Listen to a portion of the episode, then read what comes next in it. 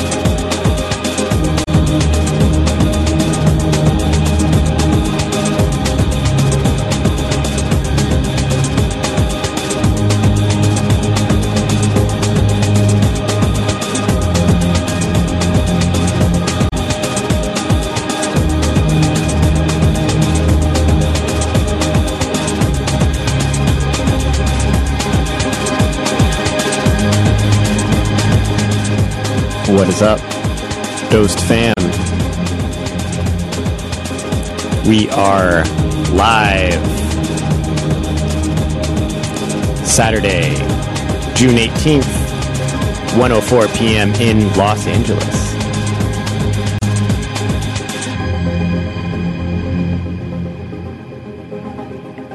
Hope everyone's having a great weekend.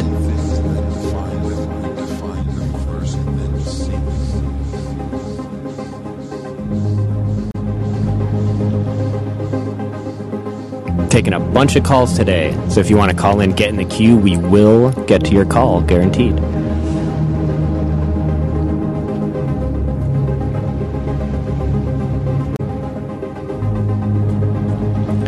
You're listening to a song called Grace by Televangel.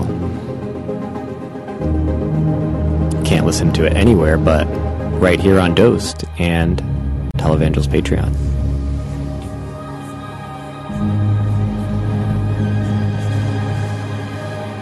Hey, Abby. What's up, Mike? Nice to hang out. Just hanging out, baby. Welcome to Dosed, everybody. This is your host, Abby Martin.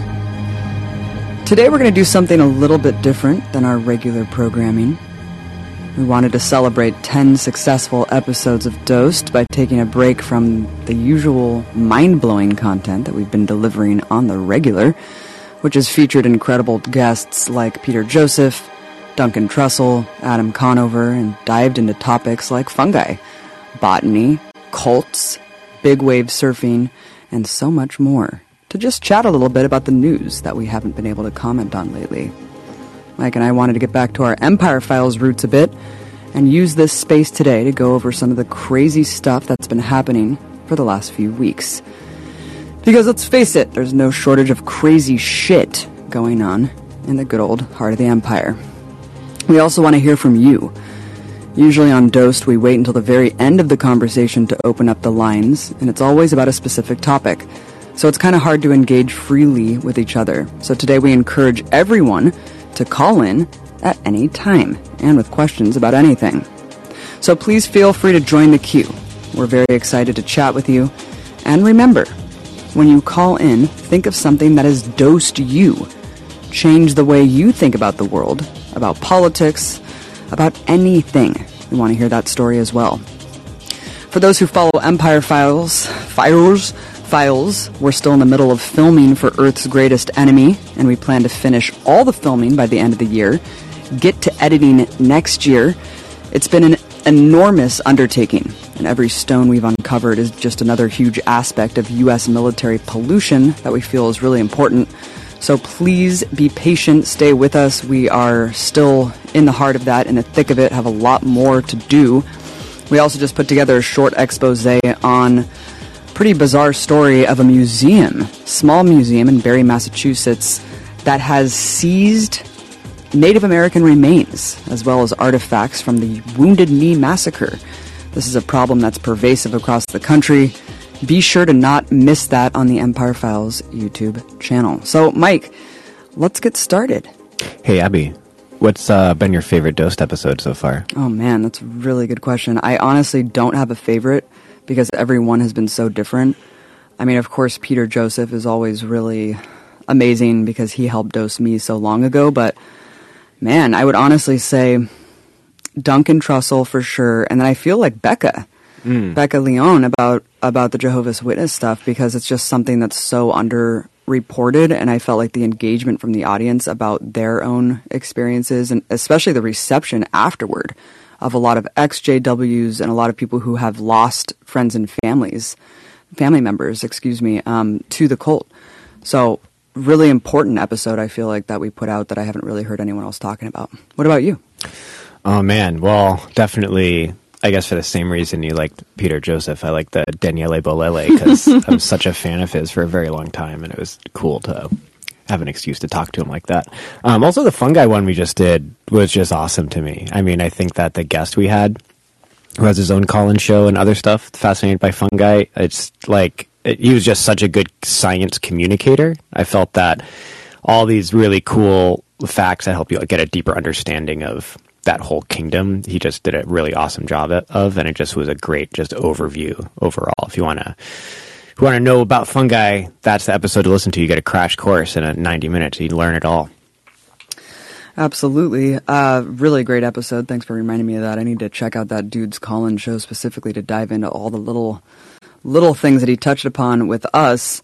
Um, but you know, let's let's talk about some stuff that's been happening lately because we haven't really done an Empire Files podcast recently. We were kind of knee deep in the crazy ass story that I just mentioned about that Barre, Massachusetts theft of you know the Wounded Knee massacre stuff, and then of course just Earth's greatest enemy, and then of course the People's Summit, this massive grassroots initiative here in Los Angeles that was countering Biden's imperialist Summit of the Americas, hosted right here in downtown LA, mere blocks away from Skid Row, the epicenter of the homelessness crisis in the country.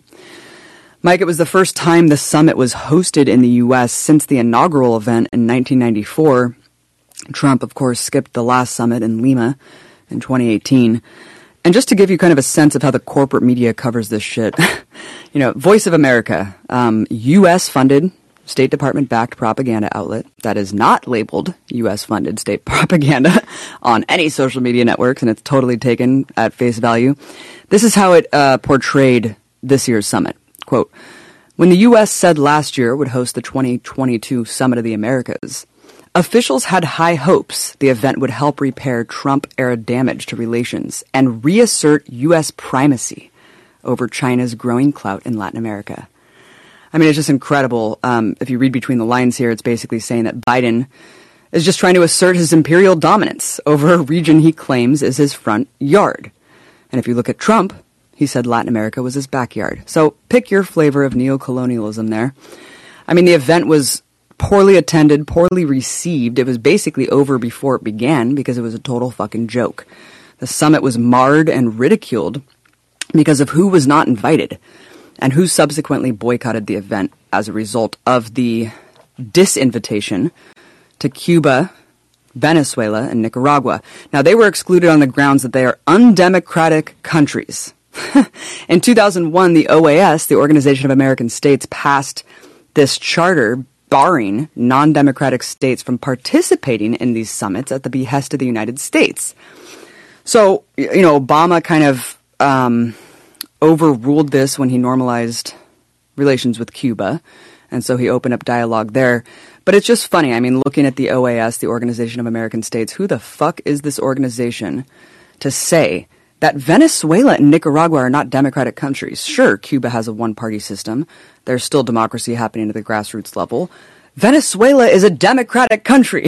Nicaragua has democratic elections. Like, this organization is a joke. It's a puppet of the United States, majority funding of the United States, we know that they have backed, you know, the, the absurd puppetry of Juan Guaido, the fake presidency of Juan Guaido, the uh, fascist coup in Bolivia, again, overthrowing a democratically elected, wildly popular leader, Evo Morales. So it's cartoonish, right? It's cartoonish, and I'm so happy that it was such a failure and such a, it was, it was really ridiculed and a huge embarrassment for Biden. Um, and I mean, look at Colombia, of course. You know, this is the U.S.'s closest ally in the region. It's an extension of U.S. military power in Latin America, and it's one of the most dangerous places in the world for activists, for journalists, for union organizers. Um, and I think that really says it all. So, not only are they, you know, kind of a, it's not just that they're kind of anti-democratic. When the left wing tried to form a political party in the 80s and run for office, the the government policy was just to kill every single candidate. And so the entire party was just eliminated by just mass assassinations of anyone who dared to try to run for public office or be a public member of this left-wing political party. And look at their repression of protesters earlier. I mean, it, it, was really horrific, like blowing out the eyes of protesters, like on purpose, you know, sh- shooting people dead in the streets. You never really heard a word about that from uh, U.S. authorities, oddly enough. So it, it is hypocrisy doesn't even begin to describe how ridiculous all of this is. But I was really happy to see Mexico's president, of course, Andres Manuel Lopez. I'm going to try my Spanish accent. Lopez Obrador boycotted the event.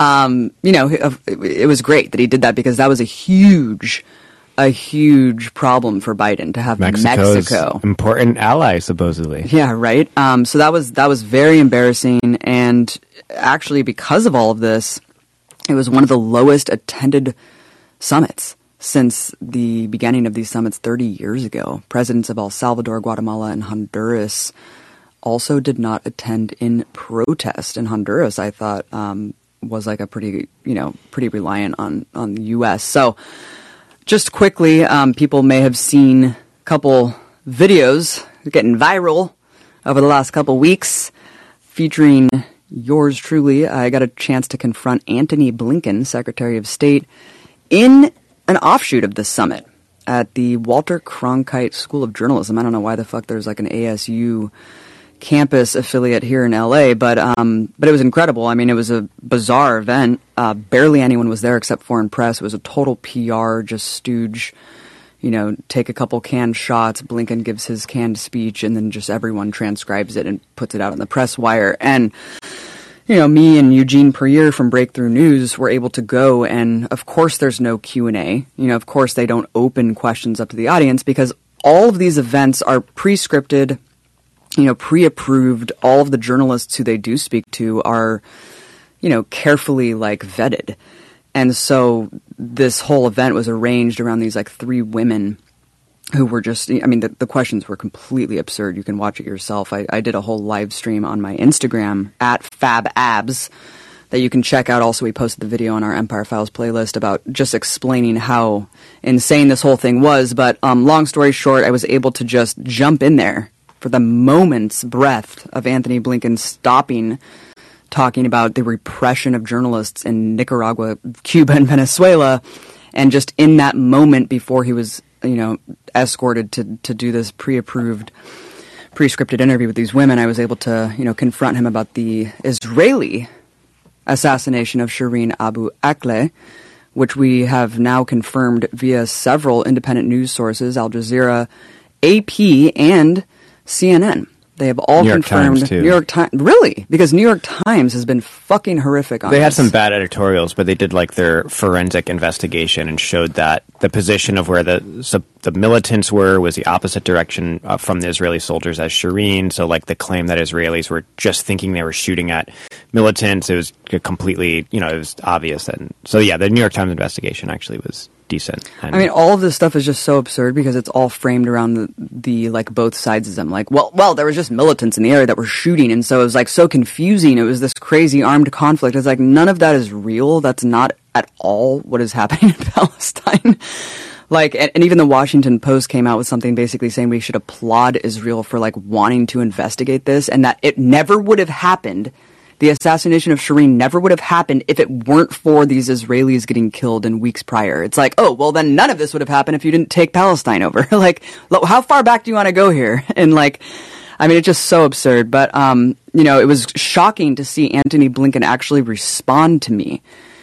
But knowing how slick these people are, I mean, these people are very smooth operators. Antony Blinken's been in power. You know, he he was kind of a right hand man to Obama during the administration. He's been in power for decades. He's been weaving in and out of the scenes with these think tanks and stuff like that. And so he knows exactly what to say and do. And it did not, it seemed like it didn't even phase him, you know? On the other hand, Luis Almagro, the head of the OAS, was like a scared puppy dog when um, a guy from the PSL, Walter Smolarek, actually confronted him, stood up in the middle of his speech, and just started yelling about the coup in Bolivia. It was amazing to see like an uninterrupted three minute long disruption. Mike, I wish that you were able to yell at George W. Bush for that long because I this was the, nuts. I think the reason they didn't stop him is because they thought he was one of the journalism students. You know, because the whole thing was like a journalism student event from like the Walter Cronkite School of Journalism. So I think they just assumed he was a student and were like, "Oh, we can't kick out one of the people who is like officially attending this event." And then at some point they realized, like, "Oh wait, this is just a guy who came in." Yeah, Luis Almagro was so like stuttering, stammering. I mean, at the beginning, he couldn't even describe what the OAS was. Like this was before Before the Walter. disruption, Yeah. yeah. before the disruption, the woman's asking him, this former editor of editor of the National Geographic. She's just like, "So why do you like do this job?" You know, and it's like, okay, that's like the easiest question possible, man. Like you got this one in the bag, right? And he literally whips out a pamphlet, like an OAS like pamphlet. And he's like, "Let me just read from this." I mean, it was Let me read so from the brochure that someone published for me. I mean, it was so ridiculous. The whole event was framed, of course, around like disinfo on Twitter and like how do we echo State Department propaganda narratives and how do we like counter, you know, this dangerous. No, that was an actual. I was actually shocked when you told me that. Like that was an Yeah, yeah, actual yeah. question to Blinken. Was like, how do we amplify your message? That a journalist, journalism student, was it journalism Mm-hmm. Students who who interviewed they him? were. But Yeah. literally asking a, a head of state, the most powerful, like, or secretary of state, like the most powerful country in the world, how do we amplify your message? The state. I mean, that's like state. Prop- that's like officially wanting to do state propaganda. exactly. How do we unquestioningly amplify what you are telling people is the truth, Right. and what they should believe? Right. And he was just he's just like us, Mike. He was just really a down home, good old boy talking about how he wanted to originally write for the New York Post, write, you know, like uh, headlines, like sensational headlines. tabloid headlines. He's just a really funny guy, you know. Um, but you know, was significant in, in the sense that he did respond to me. Um, of course, he blanketly denied the facts, and I tried to argue with him. But it's like, how far are you are you going to go with this? You know, I mean, you could you could go back and forth all day, but if someone is just straight up denying the truth, I don't really know how far you could have pressed that. Um, and of course, I would have been kicked out if I if I went any further than what I did. But um, it is just amazing because he basically was delegitimizing all these other in- independent investigations by saying we need an independent investigation. First time he said it. First time any State Department official, any U.S. official, has actually called for an independent um, investigation of this. Meaning, by you know, by definition, Israel should not conduct that. But at the same time, all these independent investigations had already been done, and they'd already confirmed resoundingly so that with you know audio forensics and ballistics and the eight eyewitness testimonies that um, Shireen Abu Akleh was murdered, and as we know from our film um, Gaza Fights for Freedom, Mike, I mean this is this is a routine practice. you Yeah, know. they target target people with press vests pretty regularly. It's Yeah. not, and then actually, just a, a few days after Shireen was killed, another journalist was killed Mm-hmm. uh, by Israeli forces. But she wasn't a U.S. citizen, so it didn't get the same kind of coverage. But it's it's it's very regular. It's they very know what regular. they're doing. Yeah, no, no, and I think just like um, Razan Al Najjar, the uh, incredible heroic medic who was, I think she was deliberately targeted by Israeli forces. I think that the same thing happened with Shireen. I think that, of course, she was a thorn in the side of Israel.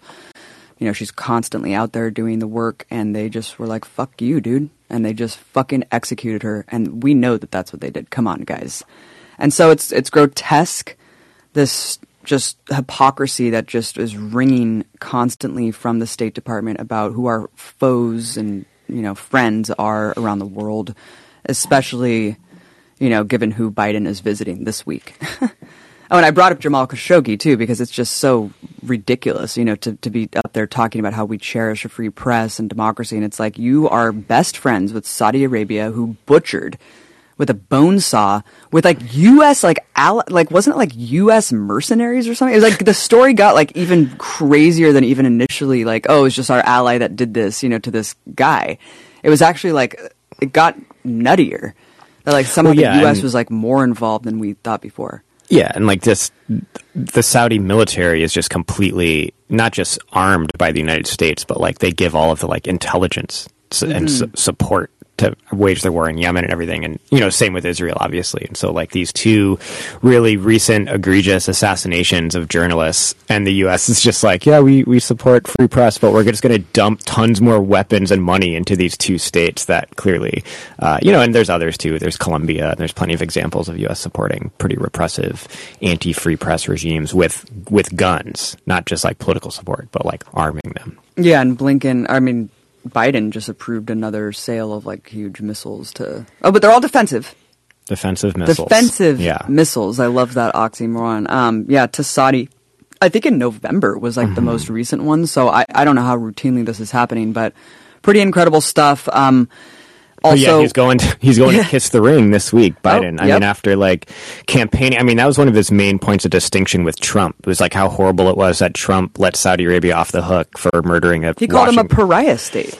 yeah, right. For the murder. Yeah, you know, a Washington Post journalist, U.S. resident, kids who are American citizens. I mean, it, it's you know was pretty egregious, and uh, Trump was like, "Ah, fuck it." And then, um, but Biden, it was one of his main campaign campaign things to distinguish himself from Trump, even on their. I mean, you actually did a report on this on an Empire Update uh, several months back of just Biden really hammered on this point about how horrible it was that Trump did nothing and that he was going to take action and all this stuff. Um, and then he came in and said, "Well, it's too kind of politically inconvenient, and so I'm just going to like ignore him and like not not be pictured with Prince bin Salman."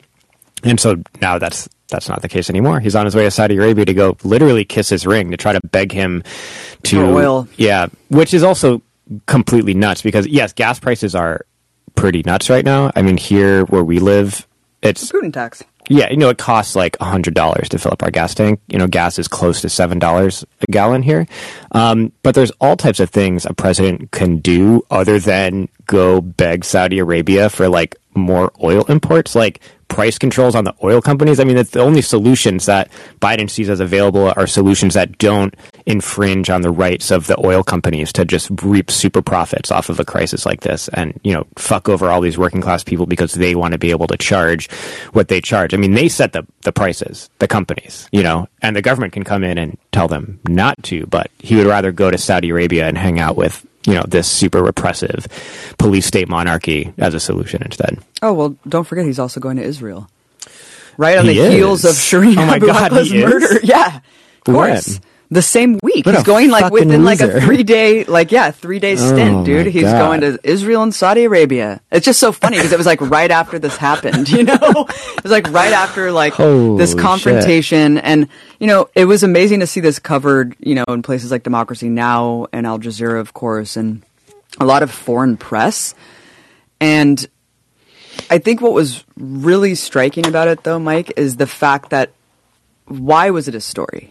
Why is it a story mm-hmm. when someone asks a real question to a U.S. official? Right. You know, and I think that's the story. The story is that our press are acquiescent, pathetic lapdogs for power and ladder climbing sycophants who basically do this job for access and for quid pro quos with politicians. And it's all under the auspices of the greatest democracy, the greatest, you know, press freedom in the world. But when you really hone in on what, how this all operates, especially in the echelons of power, it is impossible to be where you are if you do do this kind of stuff. And so it that, it's just funny that like you know this should be happening every single day. Yeah, I mean, there are obviously like tough questions at the press corps, you know, and like the Jen Psaki, like, you know, it was all like fielding the tough questions from the reporters, but they're tough questions that don't question the like greatness or supremacy of the United States. Like your question was news because it was saying the U.S. is a is a hypocrite. You support these, like those are things that don't get don't get put out by which are like the real observations about the the glory and the greatness of the United States. And so there are quote unquote tough questions, but they're within the frame of like okay, we have to at least accept that we're on the same page about America being this ultimately wonderful, great democracy. You know that, that, has the right mm-hmm. to impose its order Right. and, and dictate Exactly. global affairs. And yeah, I mean, I, I think Helen Thomas was like one of the last great, you know, powerhouses. And of course, we know what happened to her. But um, but yeah, I mean, it is it is so funny because like when you do see hard questions being asked, it's either like hyper partisan, Right. From like right wing yeah, reporters. yeah, like, or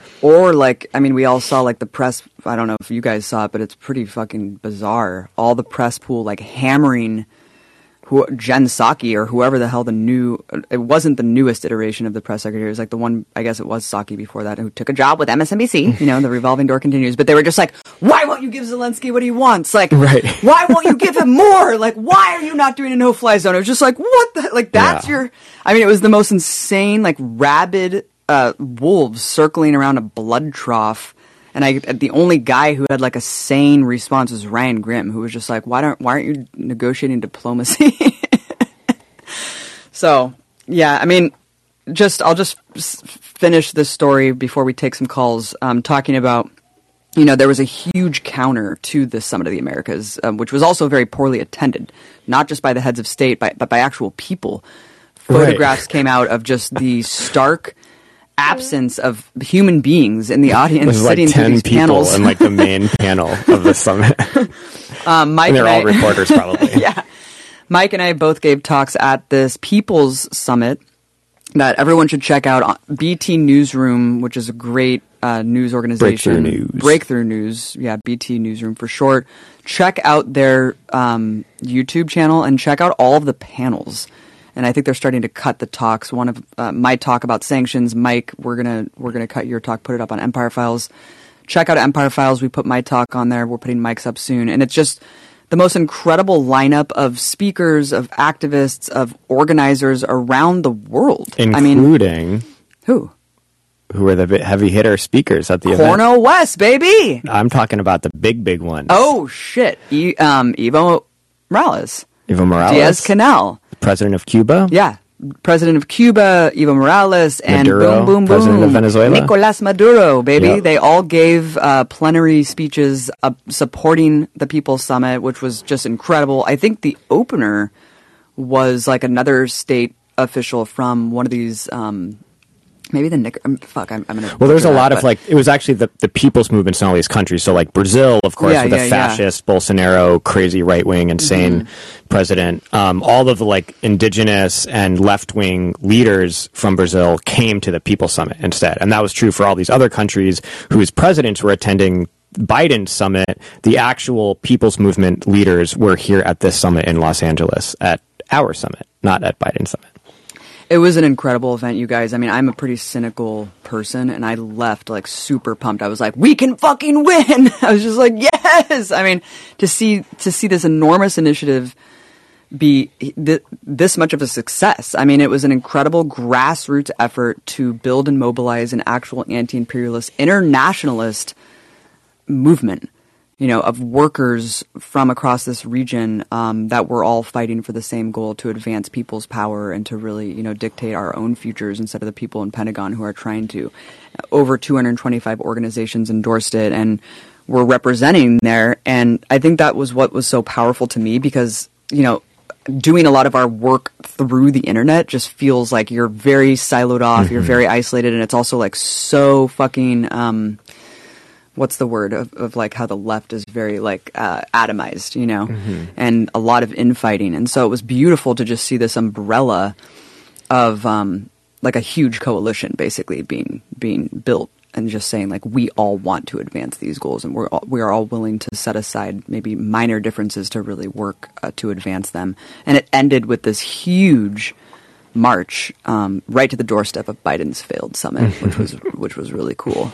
So, Yeah, it was about like a thousand people or so marching from the good summit to the bad summit. It was pretty cool. And actually, that was a big struggle around that because the LAPD denied the permit for the march. Um, you know, on the basis it was like a security issue, and there had to be like a big legal fight to be able to be able to do the march without it being like smashed by the police as some kind of like assassination attempt on Biden or something like that. Oh That's my how they were trying to, to treat it. even though it was like a total free speech zone, like you couldn't even get anywhere near the big fences, yeah, the free speech fences, like, even, all that stuff. Yeah, I don't even know how the hell, and like so much like um, undercover like security guards and shit everywhere. Mm-hmm. But definitely really inspiring. I mean, it also shows that like the struggle, our struggle, is an international one, and that like why it's important to talk, understand, and talk about and cover international issues is because they are completely tied to ours. And so that's how the that's how the left wing in all these other countries. It wasn't just Latin American countries that were represented the left, but like um, you know Korea, throughout Asia, Africa. There's a lot of people there from Congo and and so forth. And so that is you know when you have people from all over the world who are on the same page politically all together, talk sharing their experiences, talking about organizing, expressing solidarity with each other, you get a much bigger and optimistic view of, of what we're part of, which you absolutely do not get like if you're just on look scrolling on Twitter and stuff. Yeah, absolutely. It was really inspiring to just be like, I'm super motivated to get involved, you know, and I'm really just inspired to like know that we can actually win. And it was like kind of a vision of what the future could be like. Yeah, and it was actually it was fun because we were, you know, we're we're asked to do like reporting from it and to do pr- live streaming from the march, live streaming all this stuff, and we are just like, we just want to be part of it. Yeah, you know. yeah. I'm glad that people are covering it. Breakthrough News did a great job, and, and other people who were there. But like, it it felt good to to just be there The as spectators. participants Mhm. um, and and all that. So Yeah, right. Good point. Instead of, yeah, totally. Why don't we take some calls? Because a lot Time of people to are in get the the lines are open. We're No. going to talk about Assange and a lot of stuff coming up, but let's take some calls for the people who are waiting in the queue. The lines are open. Our first call, Brady. Where are you calling from? And thank you for calling. right here in a little town, the, Hil- the Helotes, Texas. Talked Nice. to you guys last couple weeks ago, and so I have so many things I want to talk to you guys about. Y'all are both my heroes. Mike, Abby, uh, congratulations to Abby for joining Mike in the vocal shoe chucking club. That's awesome.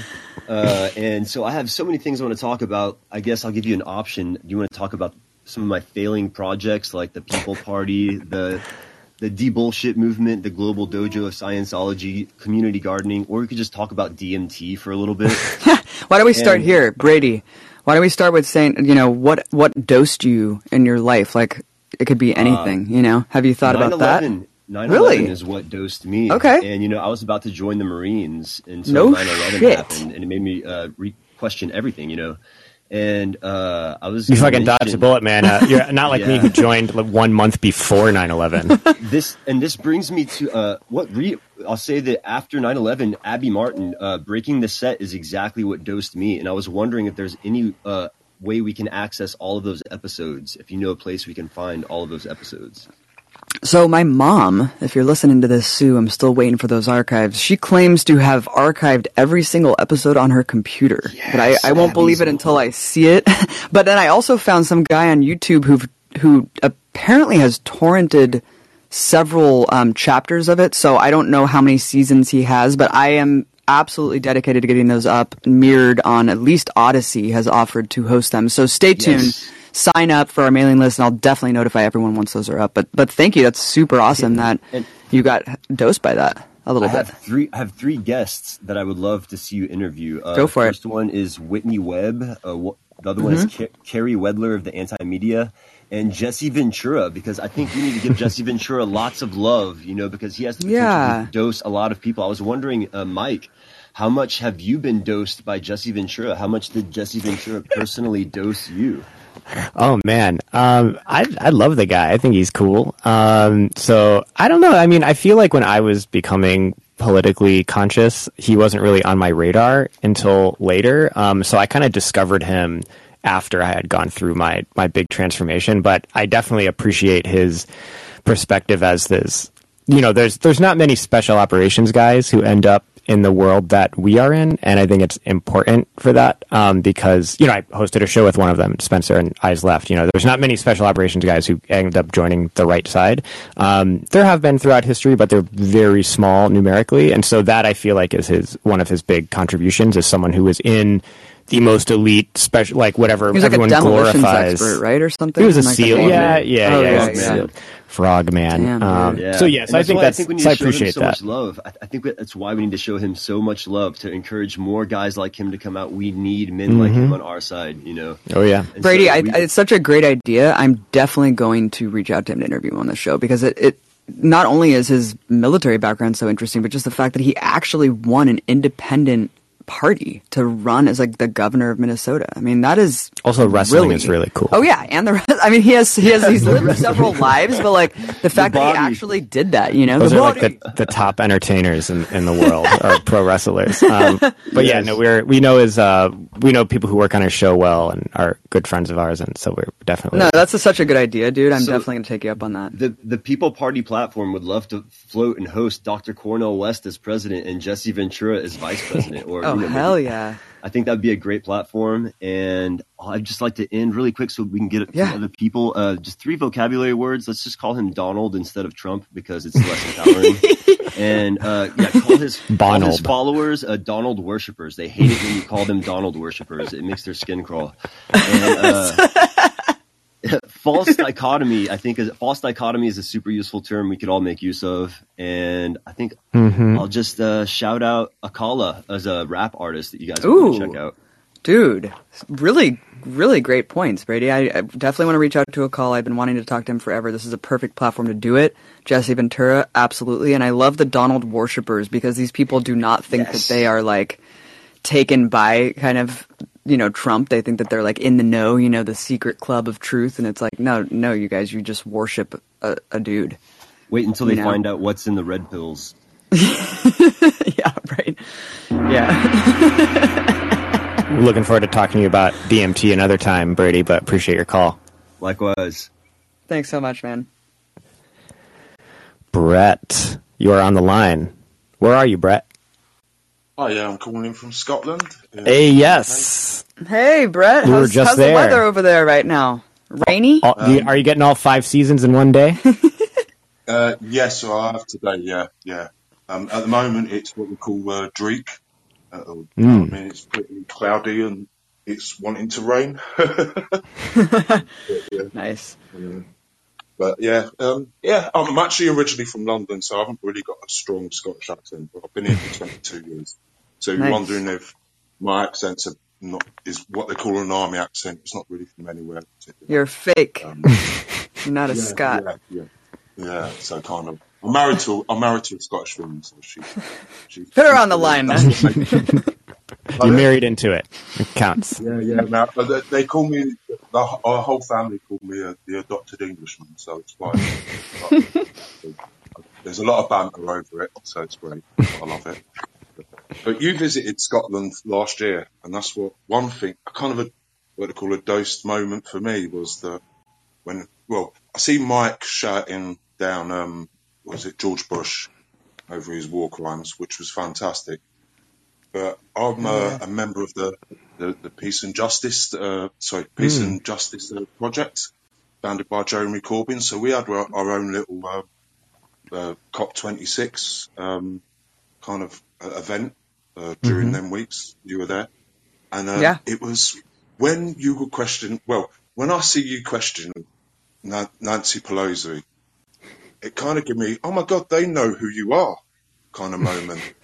because when you ask her the question, she, well, so before she asks, you ask her the question. She goes, "I want a woman. I want a woman."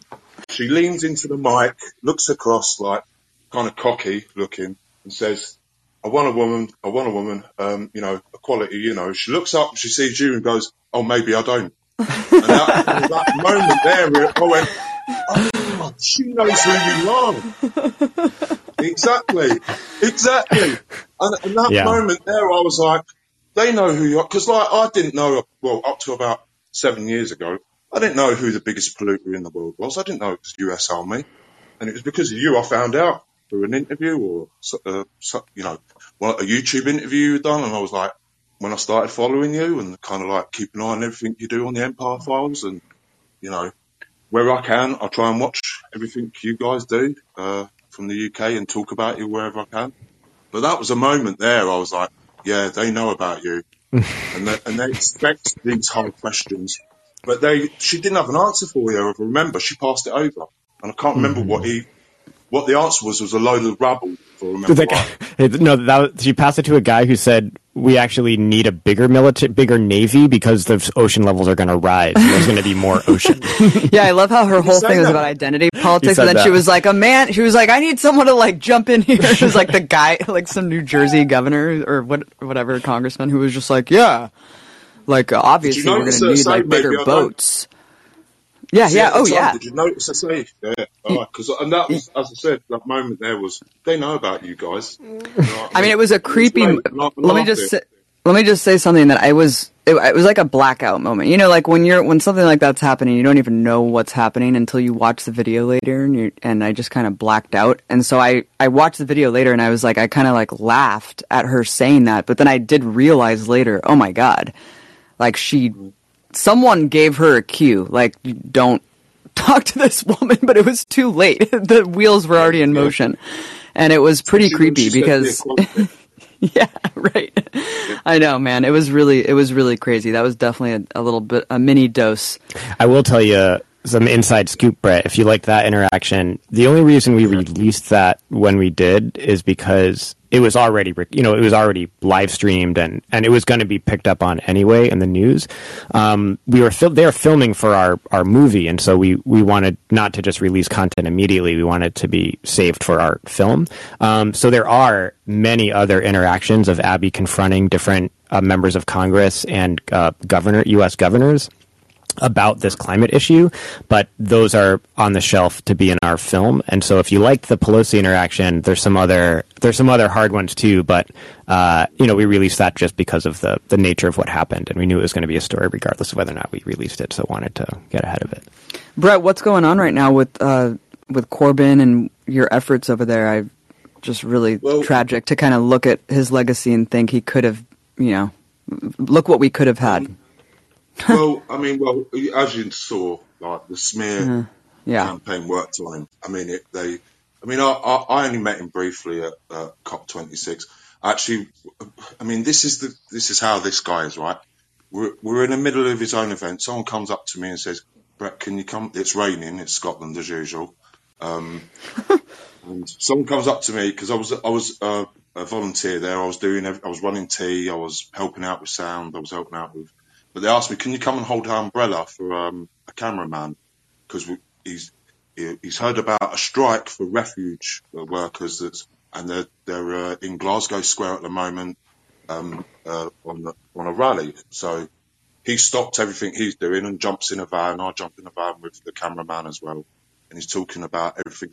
He goes and spends time, talks to the all these people here, all these workers, normal people, respectfully. They all know that they can approach him and speak to him as a normal man, and then he does a quick interview for BBC that were there at the time.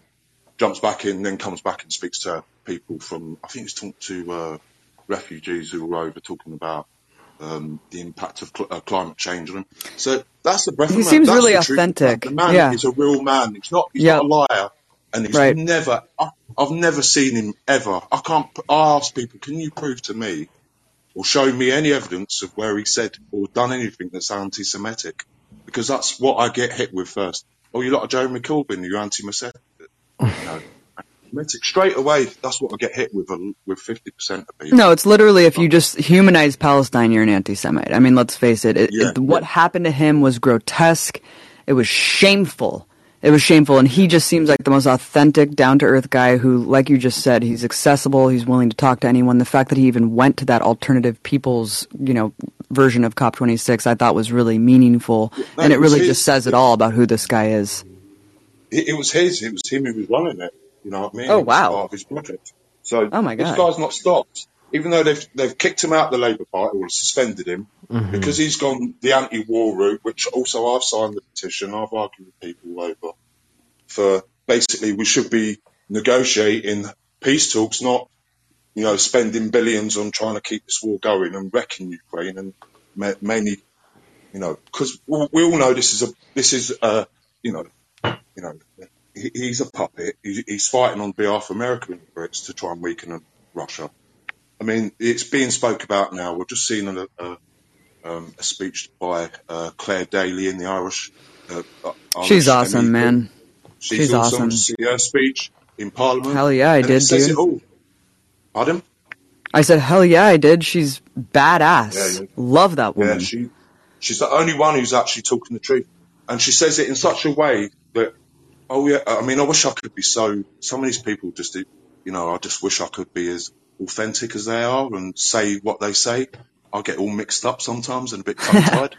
you know what Yeah, I I mean? you, but when man. they do it, it just comes out naturally, and you, you, know, like yes, see, that's the truth. That that's genuine, but people don't. I, I, I don't understand it here in the UK. Sometimes genuine people just don't seem to come across for some reason. Yeah, but Mike, Mike Clare Daly's the disgusting one what's who happened was. to Um, Jeremy. it Sorry, is. sorry. Oh, I was just going to remind Mike, Clare Daly's the one who I was telling you about who was like, oh, should we put a little leprechaun on and, and, you know, like do a jig for Obama? She was like all like protesting how Obama's like a war criminal and all this stuff. And she was like, you guys just want to like, you know, like exploit the Irish culture and do a jig for Obama. I was like, so Irish, like, dude, she, dude, she is badass, man. Um, I would, I would dream to talk to her. Let's let's wrap it up. Um, you know, I want to now that you're talking about Europe. Thank you so much for calling, man. I really appreciate it. Keep up the good work. Uh, you rock and uh, keep it up, man. You're very inspiring. You. I wanted to just Both mention. Thank you so much for calling. I wanted to mention Assange before we take um, another caller here, and we're going to take your call in just a second here. But I have to get this in. I mean, just a really dark day for press freedom, you guys. Uh, the fact that you know Julian Assange's brother and father were at the People's Summit in Los Angeles. I finally got a chance to meet both of them. And it's just tragic that, you know, days later, the news, the hammer, the gauntlet comes down um, that the UK basically just ruled in favor of extradition. I think that sadly we knew that this was coming. I did not have high hopes, but there was a glimmer of hope, you know, as there always should be, that things will be different. And I just saw Stella Moris, his wife, you know, mother of his two young boys, give a very, very heartfelt, emotional testimony of just how, you know, how horrific it is that Julian Assange is now going to be extradited to the very country that hunted him down, planned his assassination. This wasn't just about putting him in prison. They wanted to actually initially kill him. Um, and, you know, Hillary facing Clinton's a, joked facing 175 years. 175 year jail term. For what? What officially? No, this has nothing to do with the election of Trump. This has everything to do with the Iraq war logs. And if you go back to every single thing that has motivated and really, you know, the anti war movement has really coalesced around in the wake of 9 11, all of these revelations came from WikiLeaks. Guantanamo Bay, you know, the initial 150 prisoners that were rounded up, completely fucking innocent. He exposed that. Collateral murder. He exposed that. Ghorani massacre in Afghanistan. He exposed that. And really so much of what we go through with Earth's greatest enemy, you know, Shell in Nigeria. I mean, so much. It's like I basically almost every single thing that has to do with U.S. war crimes and CIA like barbarism comes back to leaked cables from one thing or another. You know, whistleblowers who who gave WikiLeaks these unfiltered documents. Um, and it's just an absolute tragedy. I mean, this is it's a travesty. And this is setting a very dark precedent because this is a publisher. Again, I think that um, this is this is very important to say that this is not like Chelsea Manning, who is the whistleblower. Of course, she should not be persecuted for exposing war crimes at all. Or John Kiriakou, same thing. This is the person who who published the leaks. All of them valid, all of them true, all of them warranted punishing and criminalizing the war criminals, the torturers, the murderers. and so, you know, to actually prosecute the man who published these things and expose them to the world is an ap- absolute um, horror show.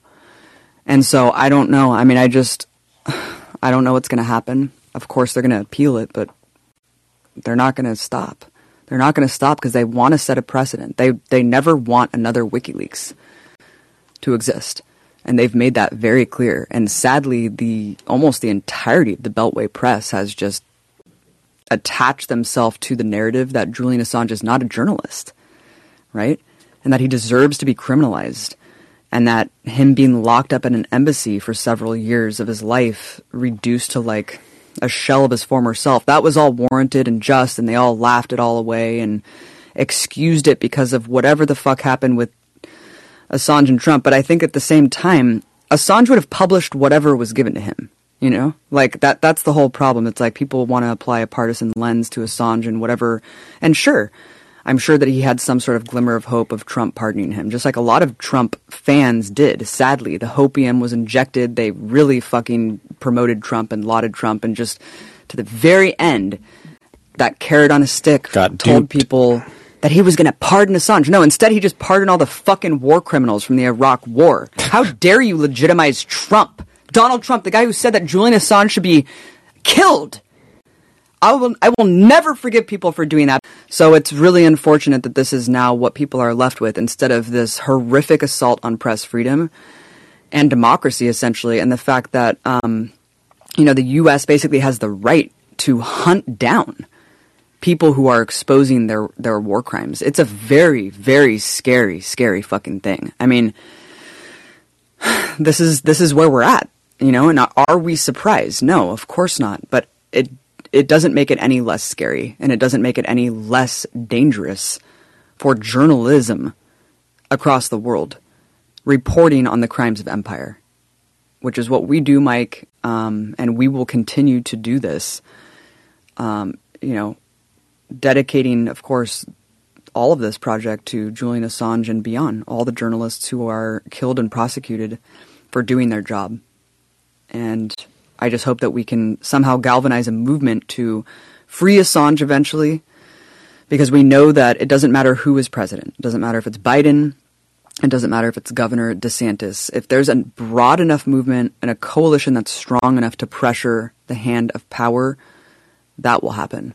You know, it's happened before, and we can do it again. And um, we really have to kind of wake up to what's going on here.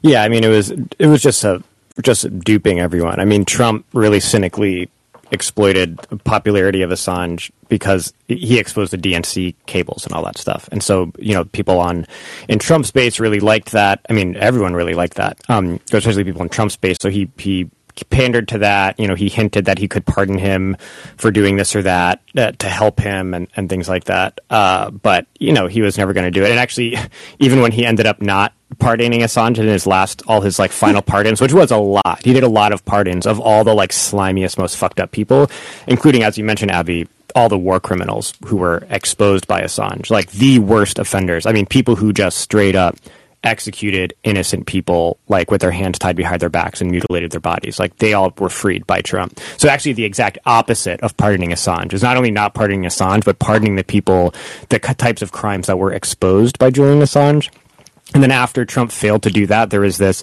all the people that had been claiming that he was going to pardon Assange the whole time uh, were like, oh, he got blocked from doing it. It wasn't his fault. Like he wanted to, but he couldn't. And then Trump came out and was like, I did not want to pardon Assange. Yeah, yeah. Remember Candace Owens was like, "Why didn't you do this?" And he was like, "I didn't, I didn't want it." and it was like, "All right, now will you Nobody- guys believe? Like, will you take Trump at his word?" him. Nobody stopped him. He just Like- did not want to fucking do it because he's a piece of shit. Yeah. Um, and he wanted to pardon all the fucking war criminals because he likes that a lot of people were murdered in, in Iraq and Afghanistan.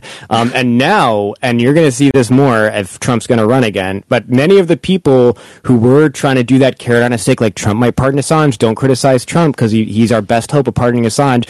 A lot of those people are now saying that if Trump wins again, he's going to pardon Assange. Yeah, now The he best really hope- will. The best hope for Assange is getting Trump reelected Didn't so that he Saagar can. Enjeti say that? He did, and uh, I think other people are going to be saying it too, or if they have not already, or at least hinting or alluding to the fact that that might be possible. But I don't know that that I think that like made me more angry than like anything. I mean, of course, a lot of stuff that Trump did really pissed me off, but like that was really made me irate, man. And just the whole cover for his foreign policy being like he's anti-war, he's anti-establishment. It's like, I mean, that's what we tried to do this whole term, Mike. We didn't skip a beat. We kept covering Trump's war crimes, but it, I think we knew from the get because Trump oversaw the initial Yeah. extradition. Like he, oversaw. yeah, he's the reason Assange is in the Right, position he is right now. Right.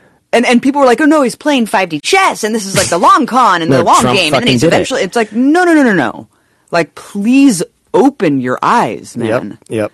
No, they just yeah. No, what a what a piece of shit. Um, and uh, I had something else to say about the. Oh yeah, no, but you're right, Abby. Like we, no one, all of the like hope that like if we did all this stuff to like get Trump to pardon Assange, like why should that be gone right now? Like there's why is it less likely that Assange could get a pardon from Biden than from Trump? I mean, in fact, there's probably a a greater likelihood that that's winnable if there's a, enough of a movement built around to pardon Assange. I mean, Obama was pressured into um, commuting the sentence of Chelsea Manning, who supplied the documents that were leaked by Assange, and nobody thought that that was possible. But um, it showed that there's maybe people in the Democratic Party are more susceptible to being called out as hypocrite for repressing press freedom and exposing war crimes and all of that stuff. The Republicans, people like Trump, they don't give a shit. I mean, they are proud of war crimes. They, that's like part of their image. Um, the Democrats, of course, are just as bad on, on war, but they want to play the game of pretending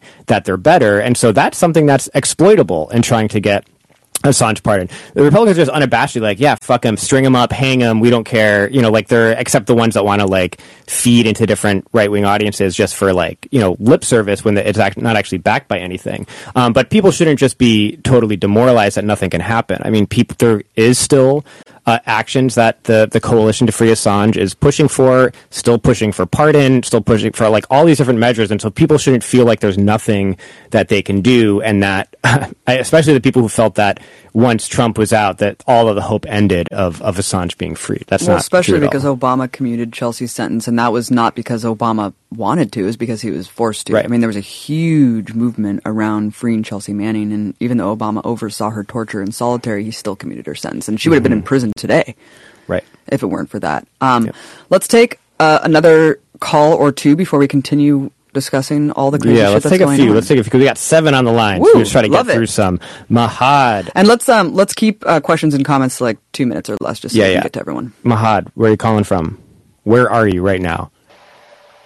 Hello, hello, guys. I'm coming to you from Seattle, Washington, where where it, where the, the elected officials claim to be progressive, but they're actually neoliberals, unfortunately. So, like, I've been an activist for a couple of years. Ever since the global BLM movement, I've been fighting for an immigrant rights. And uh, can I mention uh, the one moment that dosed me? If Yeah, that's okay with you guys within the next two minutes. hell yeah. Absolutely. Is there any way to? All right. Are you um on speaker by any chance, or like outside? Uh, I'm on the train right now. Oh, okay, no On my worries then. To like uh, Seattle. Oh, no worries, dude. That Gotcha. makes We support that you makes taking the sense. train, so yeah, we're not gonna cut you That off. makes sense, man. Okay, Yeah. go for it. All right. Thank you. So basically, uh, when I I was fighting for immigrant rights for the past couple of years, and then when I started listening to your guys' program, I thought to myself, wait a minute. No wonder why and uh, so many immigrants and refugees are coming to this country because their countries were destroyed by either the U.S. or the U.S.'s allies.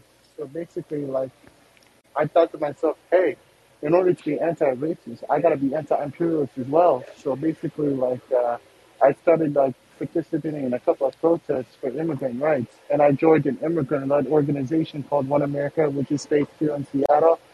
And it's an immigrant-led human rights organization, and it's the largest in the state of Washington. And so basically, uh, I fought so hard to pass uh, legislation called language access in public schools, which allows immigrants and refugees to basically better see how their child is performing at school, especially those with disabilities. Before this bill's passage, like uh, I heard a story, I heard a, a story from uh, a Latina mother who wanted her wanted her school's principal to translate something into like Spanish, and then the guy was all like, "This is American. We speak English, English, English," and that really wanted me to jump in into this fight for immigrant rights.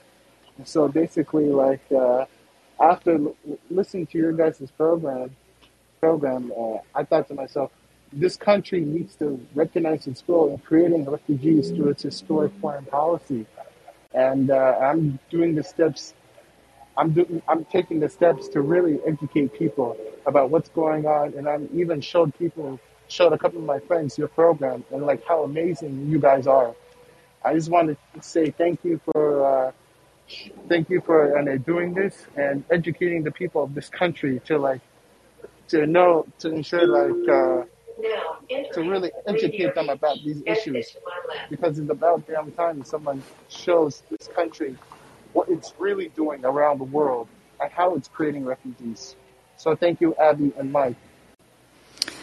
Mahada, that it's an extreme honor to hear that, and that it helped inspire your activism. And I just really appreciate all the kind words and all of your energy being put toward education mm-hmm. and linking these struggles together because that is a huge Facts. vacuum of you know with kind of more well-intentioned liberals fighting for immigrant rights and not tying together our horrific and barbaric foreign policy that is causing the influx of refugees into this country more and more from these regions war zones etc Yeah. especially economic ruin that we're leaving these countries in mahad i really appreciate that mike did you have anything to add yeah man that that's so fucking awesome to hear that and we just really appreciate you thank you so much Yes, thanks, Abby. And as this, I'm saying this as the son of a refugee from Somalia who Mm. had to flee her country in the mid 90s, and my family was scattered all over the world.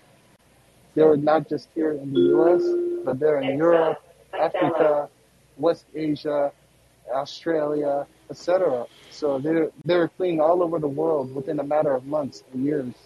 And so, like, we need to educate, and as we move forward, we need to ensure that, like, immigrants and refugees get the necessary resources in this country. Because, like I said earlier, this country needs to recognize its role in creating refugees through its historic policy. And uh, I want to thank you guys for educating people on that. Thank you so much, Mahad. I think you know no one wants to leave their home. No one wants to leave everything they know, their language, their culture, their family. And how dare you think that this is a choice? It's horrific to have families forcibly split up because of you know ripple effects of this disastrous foreign policy that's perpetrated in our names, and it has to be stopped. Mahad, and that starts with education, and your efforts are, are Yeah. greatly appreciated. Thank you so much for calling in. Keep up the great work. We really appreciate you. I want to hear from Mike, though. I heard Yeah, Mike. from you. Heyo. Let's do it, Mike. What's up, Mike? Go What's ahead, up, man. Mahad?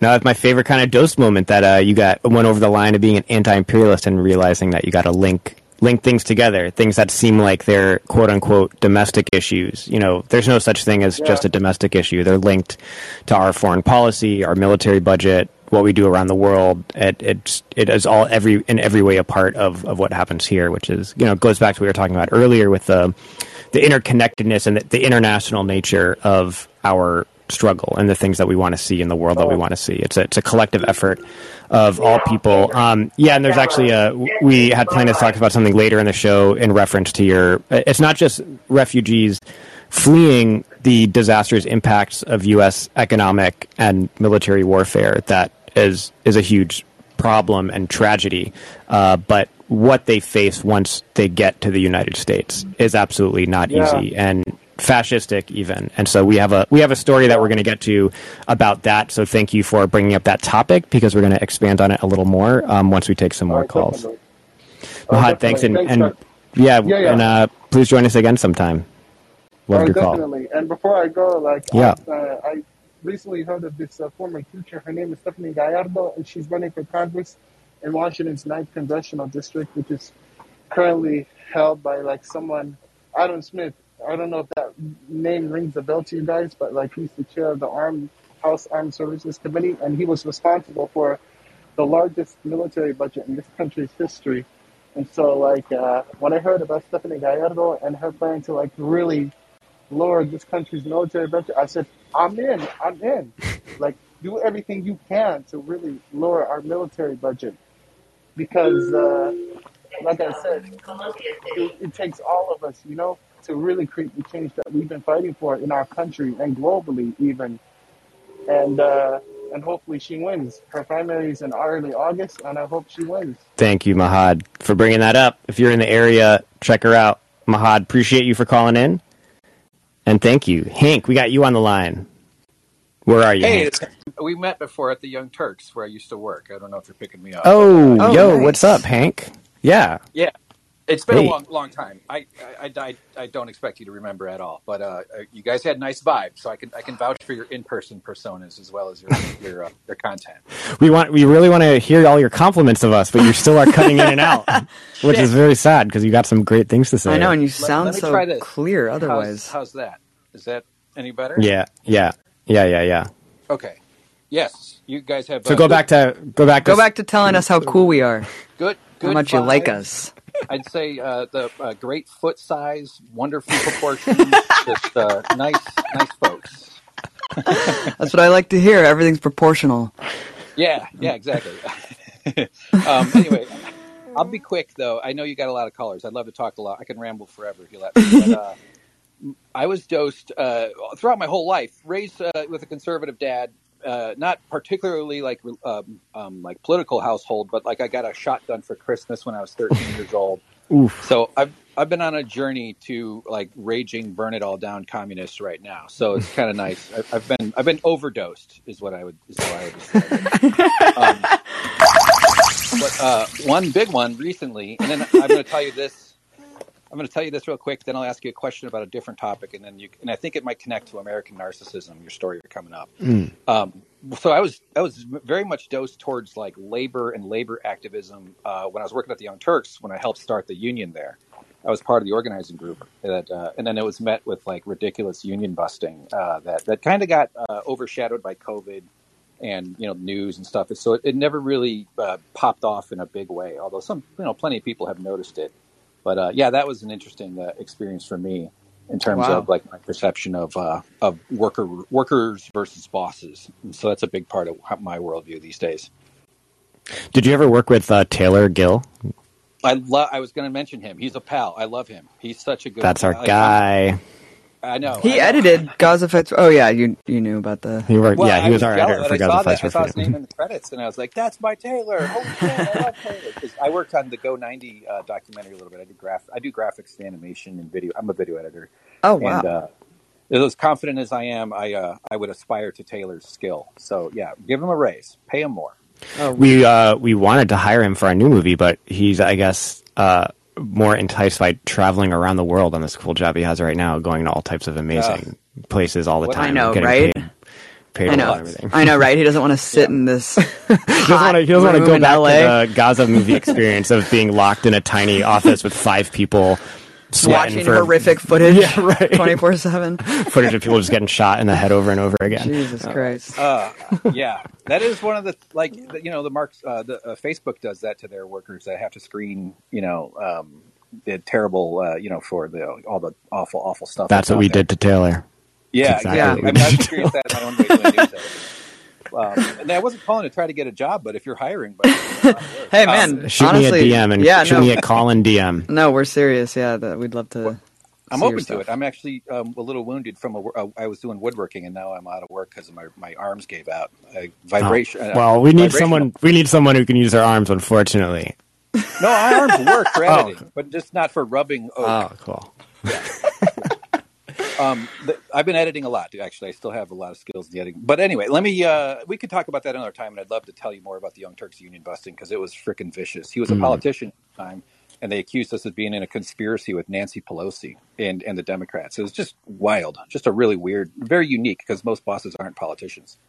Um, Right. So anyway, uh, the uh, the question I have, and I'll get off the line, is uh, this story uh, was on uh, Twitter. It's not a big deal, but it was about a guy who like wasted like two hundred thousand dollars defending his right to fly the American flag in his like little en- enclave community. Like it, it violated the, the HOA rules.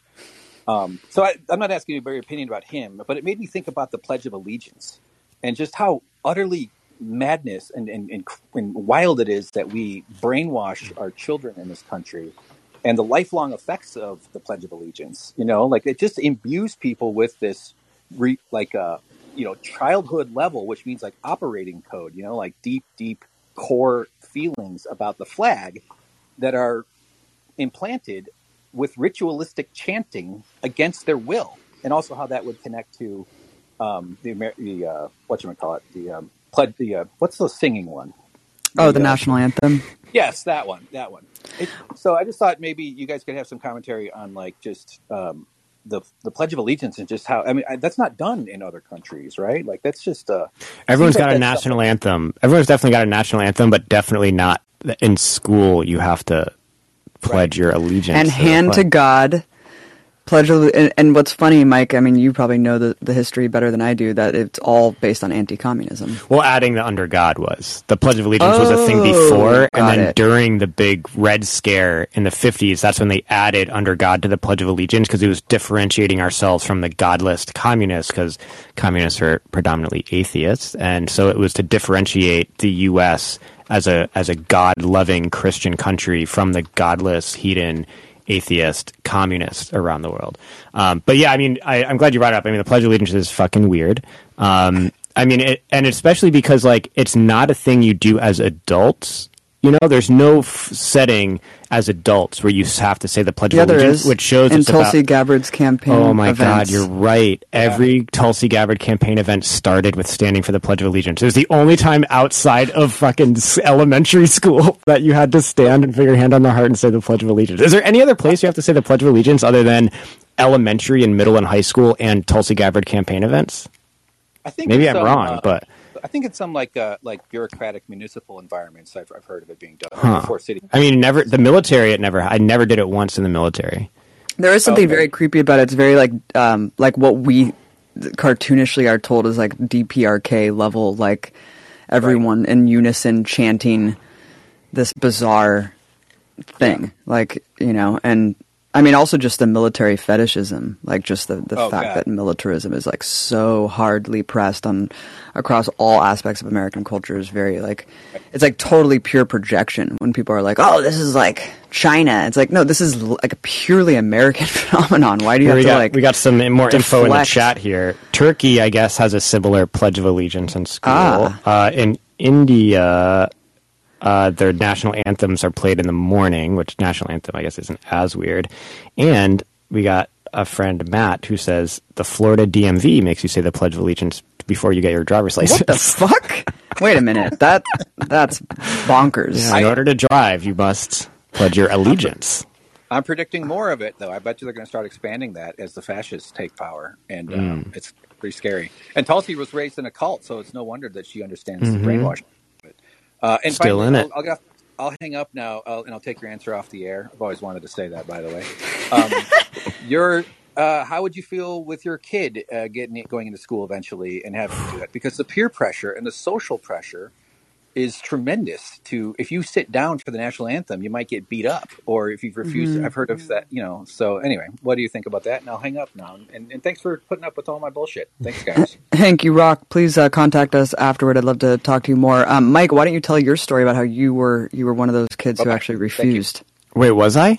Didn't you tell me that you were like some godless, um, like Oh, not I commie, pro- but I, you um, were? I organized against these like weird prayer things that had to happen, happen in school. Uh, so that was not related to the pre- Pledge of Allegiance. Oh, but okay. There is like um, I, I went to school in high school in Florida where it was like a very Christian area, and there'd be these like big, giant prayer things that we would all have to kind of be. What do you mean? Uh, I don't. It would be like this You morning ritual of like everyone like praying around the flagpole, which was also What? part of the like patriot. It was like this Christian Wait, patriot. plus the ple- Pledge of Allegiance? yeah, everyone would, would Oh, wow. stand around the flagpole and hold hands around the flagpole and do these like big prayers. And I was like, it was, I was like a militant. I had just become like a militant atheist. I mean, this is in like the late '90s when like that was like a became like a thing, you know. And um, so yeah, I, I organized with other people who were mad about it to like say that you shouldn't be able to do to do these big flagpole prayers at the beginning of school. To, um, but yeah, I guess, and I wouldn't do that now, but it was just my my teen angst and anger yeah. at. I mean, um, the, thing Christian about right. the thing about our kid, it's like, yeah, I don't, I don't know what to do. I mean, I feel like we should let him figure that out because I feel like he's just going to rebel if if we're like, don't stand, do not stand for the Pledge get of Allegiance, refuse, and then it's going to be like, you know, so um, just being honest about what yeah, we'll all just this be like, stuff this means is- and how weird it is. And yeah, and it's just like, yeah, decisions, just but- do whatever you want, man, but just know that it's super creepy. Andrew, you're next on the line. What's Yeah. up? Where are you calling from? Hi. Hey, uh, I'm calling from Amanalco de Becerra, which is in Mexico State. Um, Mhm. But I'm also originally from Seattle, so I wanted to say what's up to Mahad. Um, yeah, I I think that Assange, like the prosecution, I've heard people say that the maybe the administration won't want to go through with it because. Oh wait, can you both hear me? Yeah. Oh, good. Okay, it went like extra quiet, and sometimes the power goes out here, so I got a little. Um, but yeah, the um, the the the narrative has been like, oh, maybe the Biden administration or whichever administration wants Assange to permanently stay in the UK in limbo, so that we don't have to, you know, have any reports of him dying in a U.S. prison here. Um, but I think that like the government's desire to enact punishment on anybody who really makes a significant challenge to their um, to their ability to operate in secrecy and, and makes a dent in some of the propaganda that makes people think that America is this exceptional or at least like morally permissible country. I think that their desire to enact revenge is greater and a story from Seattle when I in my I'm pretty young, so my freshman year of college was uh, 2014, 2015. Um, and I was going to the University of Washington, and my second quarter there, the the, the there's a Center for Human Rights uh, that's a part of one of the departments at UW, and the the the center there and the director had been involved in a number of lawsuits.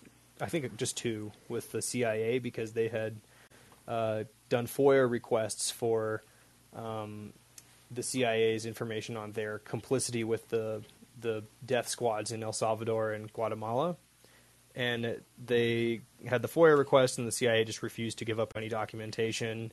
And so they sued them, I think, once to actually get the documentation, and then again to um, to deal with some of the really heavy redactions that they did. And when they actually won that lawsuit, about a week or two later, there was a break in at the Center for Human Rights, and somebody stole the hard drive of the director's computer. Um, and it's not like it was irreplaceable information to the Center for Human Rights, but it meant that the whoever broke in, pretty pretty fucking sure that was the CIA.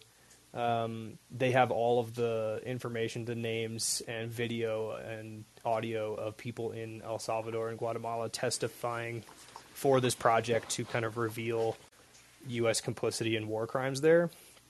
So they had the ability to to enact reprisals, um, and then you see like putting Nina Jankowicz as the the head of the disinformation board, or this uh, kind of Paul these leaks about Paul Mason's emails with British intelligence people and in their efforts to attack the Grayzone. It seems like any um, publication, any release of information that could give people a accurate perspective of what the U.S. does abroad. Um, that just has to be stopped for them at all costs. And I think, you know, th- I think the Grayzone seems to have a better track record with their um, with their with protecting their sources than, for instance, the Intercept, which also is kind of trying to portray itself as a, a safe haven for leakers. Um, so I think if there's if there's anyone who's effectively challenging um, you know the the total dominance of the U.S.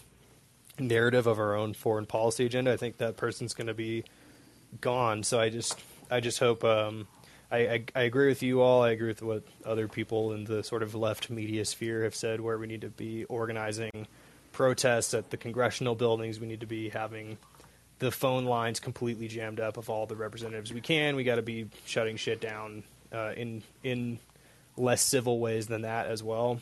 Um, but even regardless, I'm not really sure that that will actually save Julian. Um, Mm-hmm. And then that that's a sad place to be. But I guess like the one thing um, is that he would be like a martyr. I mean, he already is kind of a martyr, but I think um, I think that the reason you know the reason that the Romans ultimately had to accept or had to kind of co-opt um, what was a radical Jewish reform movement in, and make it into Catholicism, the state religion, was because by killing Jesus, they uh, they were like, "Ah, fuck, we just made this guy more famous." so And I, I- and look at him like now. the- yeah, so I, I really hope that doesn't happen, but I I don't have a whole lot of reasons to think it won't. So I guess what we should be doing is making as much noise as humanly possible to stop that, and then in in some eventuality where where either Julian is just in prison forever or actually is murdered by the state, I think we need to do everything we can to put wind into our sails with that instead of just being like, well, fuck, nobody should ever try. Totally. I mean, you brought up a lot of salient and really excellent points there, and um, we we do need to keep making noise, and that's really all we can do is is keep going. We cannot stop, and we cannot let the chilling effect take root and prevent us from doing our the work and doing the job that needs to be done. And we know how they operate now. They did it to Julian. Of course, they're doing it to Julian in a much more extreme way because it's criminalizing journalism. But before they did that, they tried to demonize him, smear him, and marginalize him across, you know, through the through the mechanisms of the media and propaganda, and it worked in, in droves. I mean, I'd say probably half the people you pull off the streets today will just be like, "Oh, like he's this and that," and it's like, no, this is this is crazy. And so this is an effect of this hybrid warfare that they deploy um, to people like me. I mean, they don't need to arrest me and lock me up because they can just marginalize me and make me seem like a cartoon, you know. And and the same with all the other people who are doing the kind of reporting that I I'm doing. They just pick the most sensational things that you've said over the course of your entire career. And of course, you know, the first thing on Wikipedia is just whatever the corporate news aggregates are. And of course, we know what the corporate news does and what picture it paints. And so it's just a, a very easy way to smear and marginalize people and have them not be taken seriously. And so basically, you're persona non grata to the vast majority of like the American public.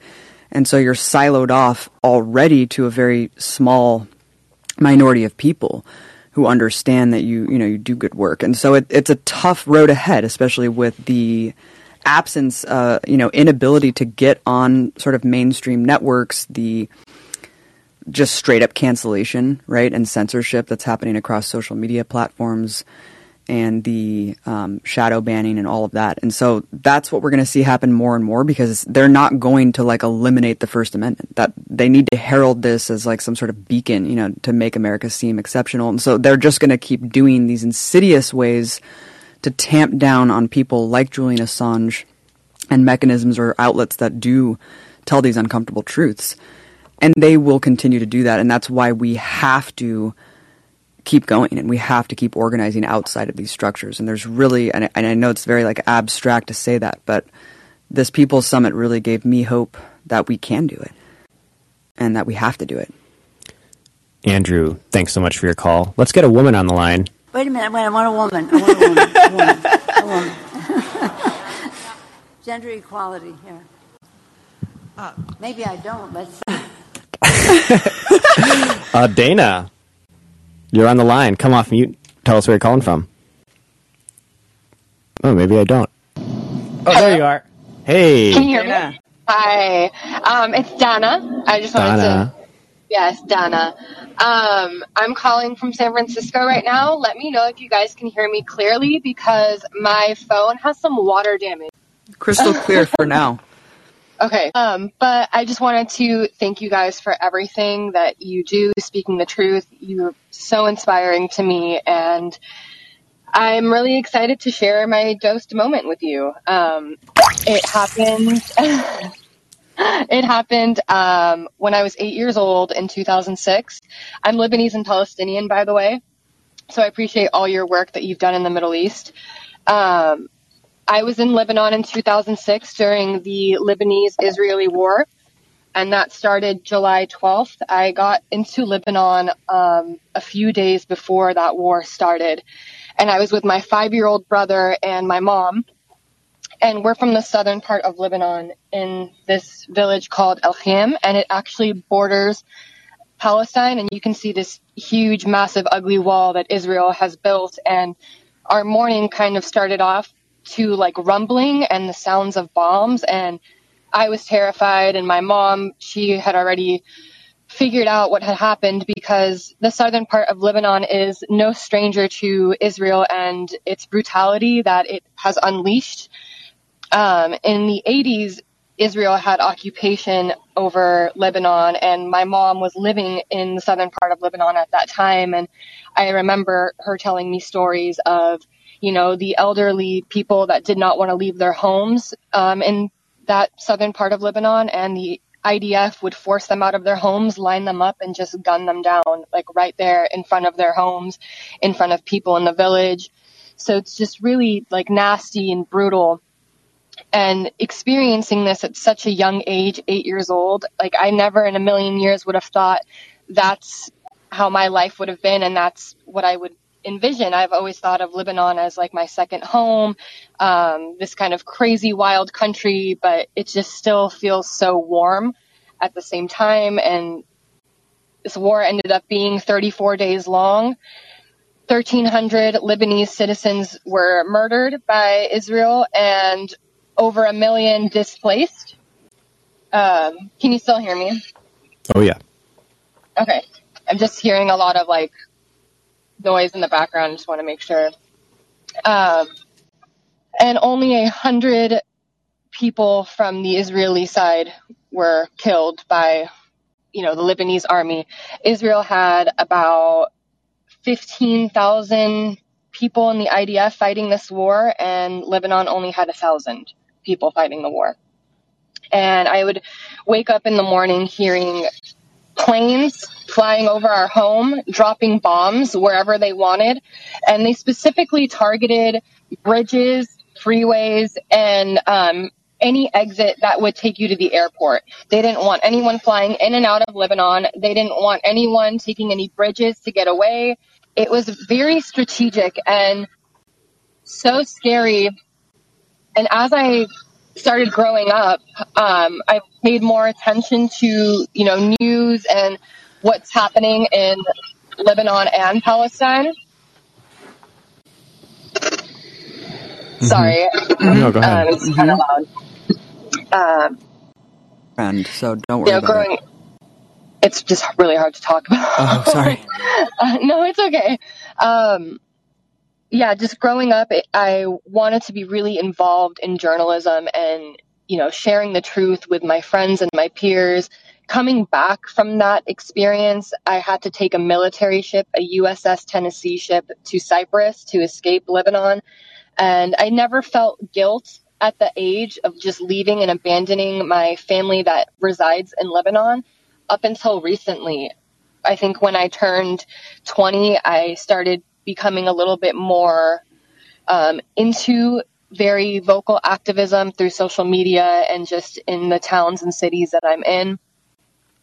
And I have this really heavy guilt of just abandoning my family and having them just go through this war and, you know, th- these tragedies every single day. And fast forward to now, Lebanon is going through an extreme inflation and the port had recently exploded a few years ago, which I have my own conspiracies that, you know, Israel is to blame for that.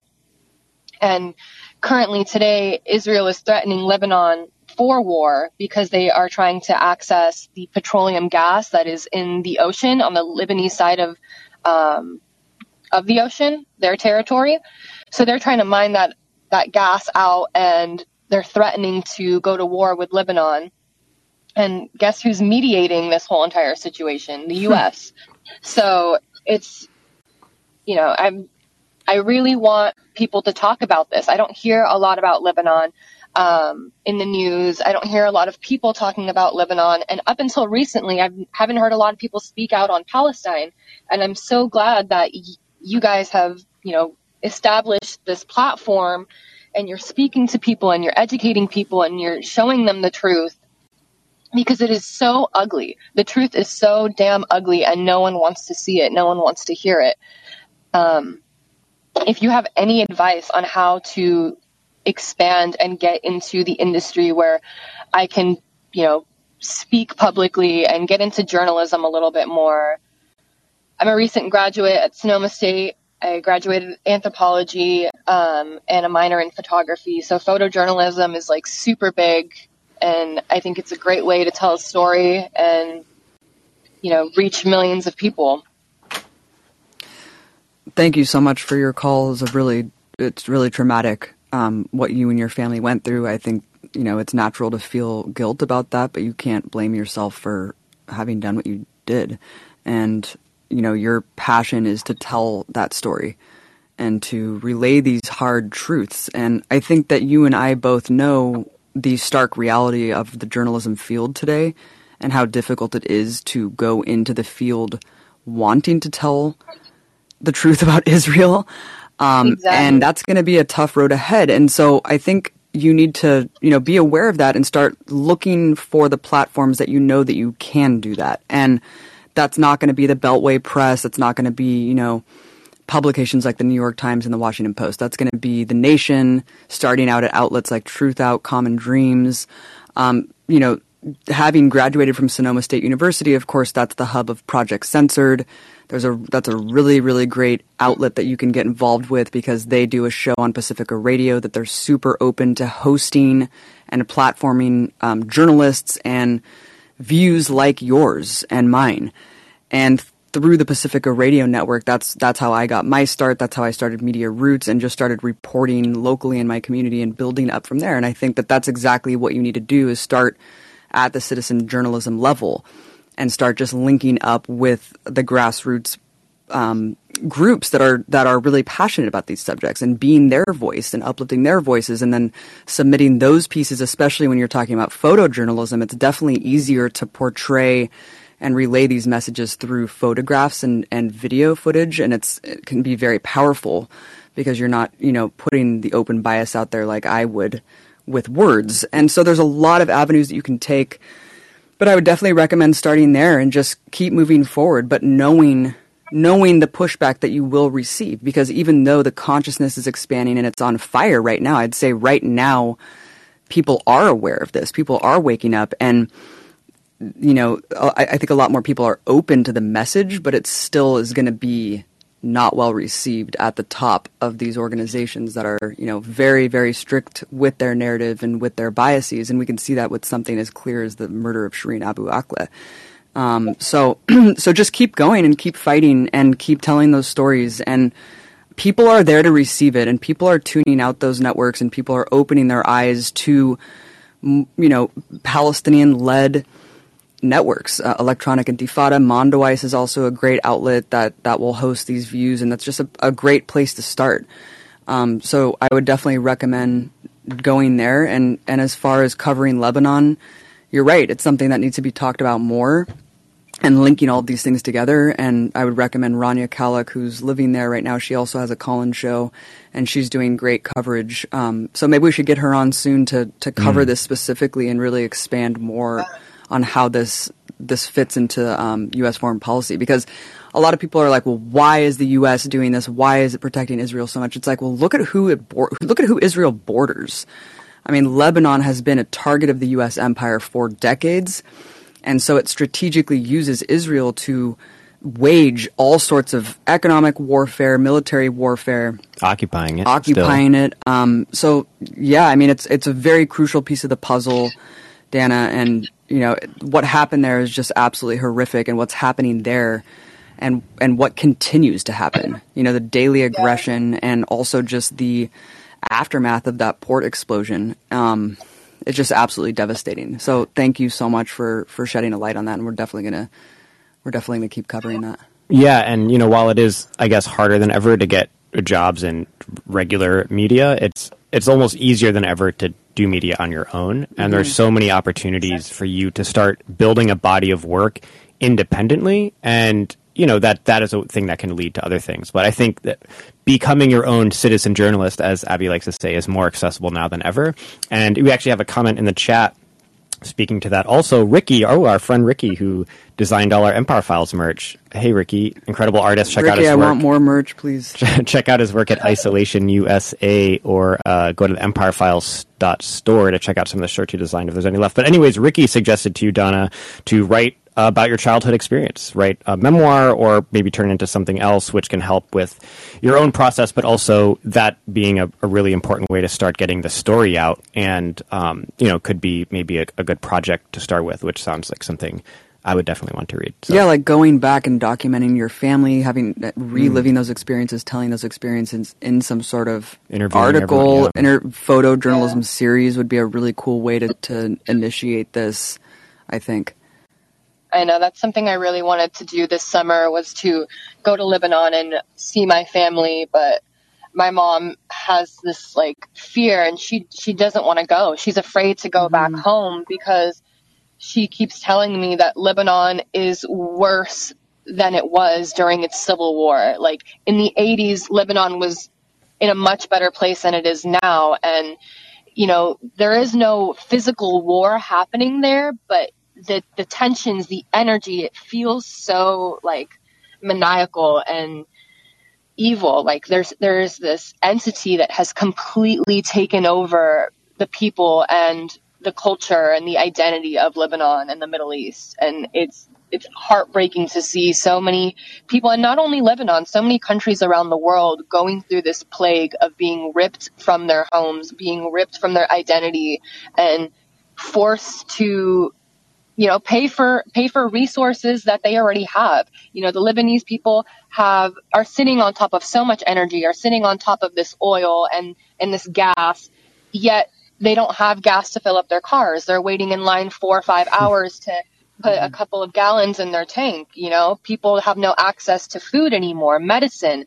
Like my mom would tell me that my grandmother would be dead if it weren't for us sending her money every month because of how crazy the inflation is over there. People are not able to feed themselves. My cousin, who's um, working in the army, the Lebanese army, and he is a nurse for the army, he would get about, you know, 7 million lira a month, which is equivalent to about like $700 a month.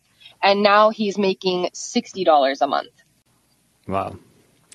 Donna, that's wild. And we hope everyone tries to learn more about Lebanon, like Abby said, I think our best recommendation for that now is is Rania's show on uh, Breakthrough News. She does a lot of reporting on Lebanon and interviews people from. She's there, and she also does interviews a lot of Lebanese uh, people in politics and academia and stuff like that. And so I appreciate your call, Donna, and getting everyone to. Uh, try to learn more about this important keystone in the Middle East. And Abby, you have something to say too? Um, yeah, I wanted to um, just comment on, you know, just refugees in general, the fact that Border Patrol agents have released an unofficial challenge coin, this special edition coin commemorating their whipping of Haitian refugees on horseback. You know, that infamous photo, that horrific photo that even Biden, like, condemned.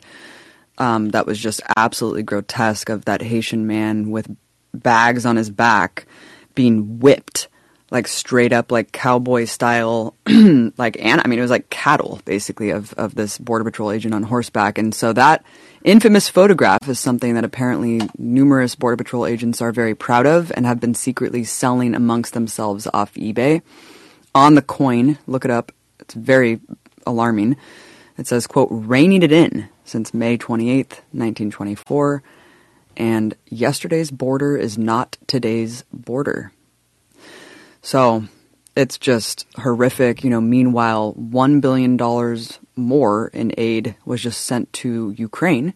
The war still rages on there. And I think over $54 billion, probably much more when you count all the weaponry that's being pumped into this proxy war. It is a proxy war. That's look at what U.S. officials have said on the House floor that they want to fight Russia over there so they don't have to fight them here. Um, using Ukrainian lives as cannon fodder. That's how much the U.S. cares about Ukraine, right? They want to expend as many civilian lives as possible to try to drag Russia more and more mired into this hole. Um, look at what Hillary Clinton said. She said this is the Afghanistan model. These people are very plain and clear about what their goals are and what this is. So let's drop the pretense of humanitarianism and let's face the facts. Um, and a, a, report just came out confirming what we already knew about the debilitating sanctions on Russia that they have impacted the poorest in the country far more than the wealthy elites who probably have most of their money offshore anyways. This is what sanctions do. This is what they're designed to do. Meanwhile, in the US, there's a baby formula shortage still. The Food and Drug Administration investigated reports that as many as nine babies have died Mike, in the last year after consuming this baby formula produced at Abbott Nutrition plant in Michigan, seven more than previously acknowledged. Wow. They first only said I did not two know that. had died, and so newly released documents revealed that actually it has been nine. Abbott Nutrition, of course, we know cut a lot of cost saving corners to try to produce like energy drinks or something, like some fucking sugary drinks and just totally let the baby formula shit go super toxic and infected with bacteria. And they still deny any culpability. They still deny any deaths linked to the baby formula. And they'll probably only be slapped with a tiny fine. What's the company?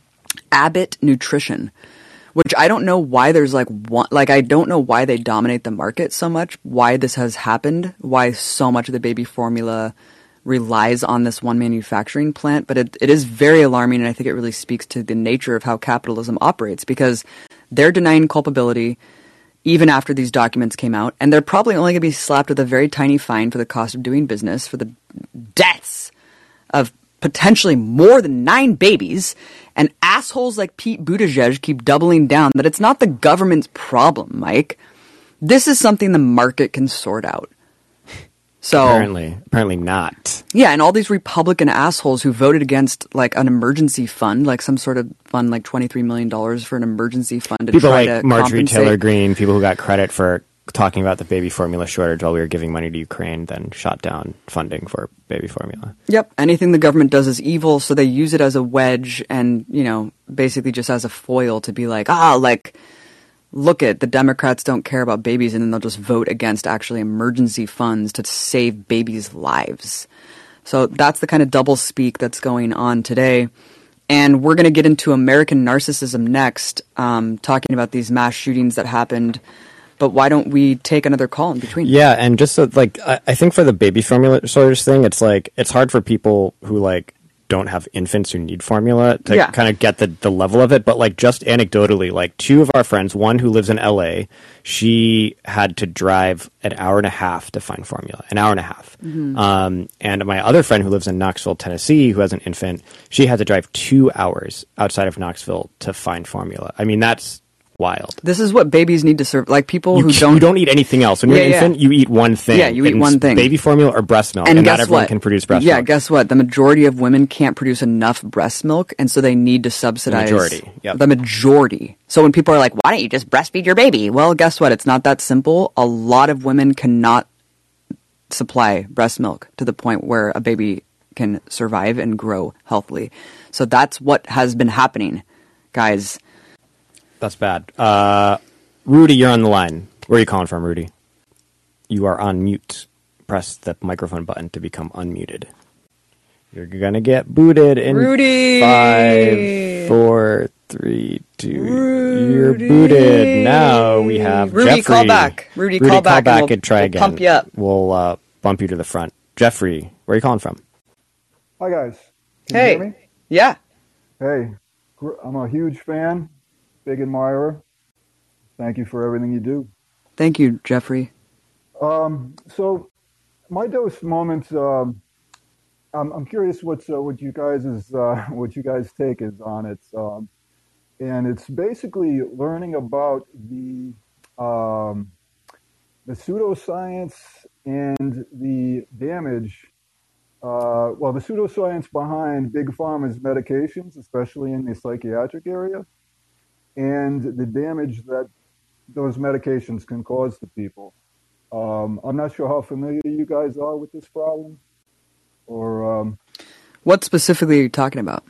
I'm I'm talking about. Well, if you can, if you go on Facebook and you type in benzodiazepine support group, uh, a number of them will come up, and um, thousands of people will be in there. And basically, what is what happens is uh, mental health professionals create the problem by prescribing these medications without informed consent. People get um, dependent on them, and they get damaged, uh, particularly when they discontinue. In the case of, say, benzodiazepines, which is like Valium, Xanax. Mhm. Correct, correct. And then the medical professionals refuse to acknowledge that there is a problem here. So people end up having to go on Facebook support groups, communicating amongst themselves to help them get off the medications and, and to deal with the damage, which can take years to recover from, and it can actually lead up to people taking their lives. Um, I mean, there are a number of activist voices that speak out about it. Um, uh, Robert Whitaker. Uh, he's a journalist and also wrote a book called Anatomy of an Epidemic. Uh, he founded an organization called Mad in America. And he gives very data-based analysis using the industry's own uh, own data, you know, which of course many times is from manicured uh, research studies and ghost-written articles, you know. Um, so essentially, uh, you know, mainstream media does not want to cover it because it would involve criticizing their advertisers, you know. Uh, so it's very hard to to bring attention to the problem. Um, you know, it, it's a great uh, it's a great point, Jeffrey. I want to jump in here really quickly because it's a really good point. I think it's worth mentioning two very stark facts about U.S. society. One is that we are, I think, the only country or one of two countries in the entire world. I think maybe the other country is New Zealand, but I, that might You're- not even be true anymore. That correct. that direct to to consumer pharmaceutical advertising is allowed, and you have these pharma reps shilling. I mean, like doctors get you know cru- like fucking rewards. I I knew a pharma rep um, personally, and it was very disturbing. This kind of toxic ancestral relationship that pharmaceutical reps have with doctors to push these pills. And just the whole notion of preventative healthcare is completely off the table. It's all about problem reaction solution. We're going to push these benzos down your throats. We're going to push whatever down your throats instead of focusing on how can we encourage mental health preventative treatment? How can we encourage some sort of community apparatus to deal with the problems of our alienation and isolation of society that a lot of people get on these pills to begin with to deal with depression and anxiety? I mean, these are all very normal human problems, and not to say that people don't Absolutely. you know, I, I know that they do help people, but I think the point is they are overprescribed and there's no other alternative offered. And then, of course, it's the mixing, the cocktails of medications. I, I do know people who have had horrific health effects from being mixing benzos with other sort of pharmaceutical drugs, and they have permanent lasting effects from them. And of course, the other fact is um, so there's the direct to consumer advertising, and then it's the fact that America's one of the most medicated, if not the most medicated country in the world. So not only um, you know OxyContin, Vicodin, all of the opiates, I think they're also we are also the most medicated in terms of benzos and and these other kind of SSRI or whatever the fuck you call the Absolutely. I- um, I mental mean- inhib- inhibitors. if you if you listen to Robert Whitaker speak for about an hour, he's very very data based, and you'll come to understand that uh, while you know some people do say that you know they report that these medications help them, um, you know it's also important to understand to, to look at the broad based effect that they have on society. For example, one thing that Robert Whitaker will focus on is um, the increasing amounts of people who are on SSDI for uh, mental health problems, and that's been increasing. It seems that if these medications are helping, then that would be decreasing, uh, broad-based. If you look at society on a broad-based level, but it's not the case. No, it's a really good point, and I think it just speaks to the need for healthcare, man. I mean, the fact that this is the solution, and a lot of people seek these out because they are dealing with this trauma or daily, you know, problems. And you know, even though It's medications like this, medicating normal, you know, No, ex- no- exactly. normal problems that people have in everyday life. I mean, Yeah, and if we had- a great documentary called "Medicating Normal" that Mm-hmm. came out a couple of years ago that uh, elucidates this very well.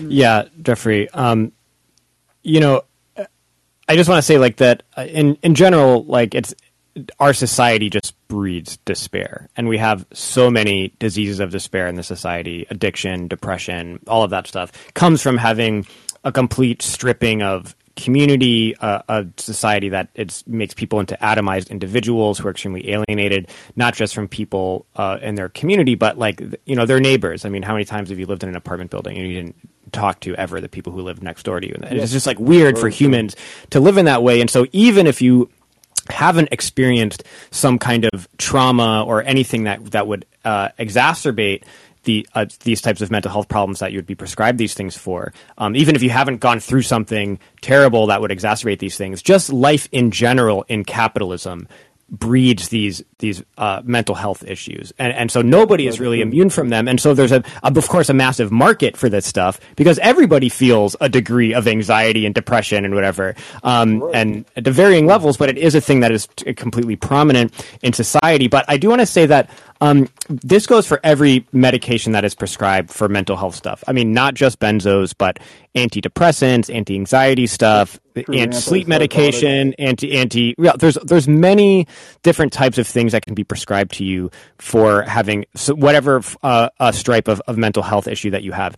Uh, medication alone is never a cure for a mental health problem. So there are Absolutely. people that probably do benefit.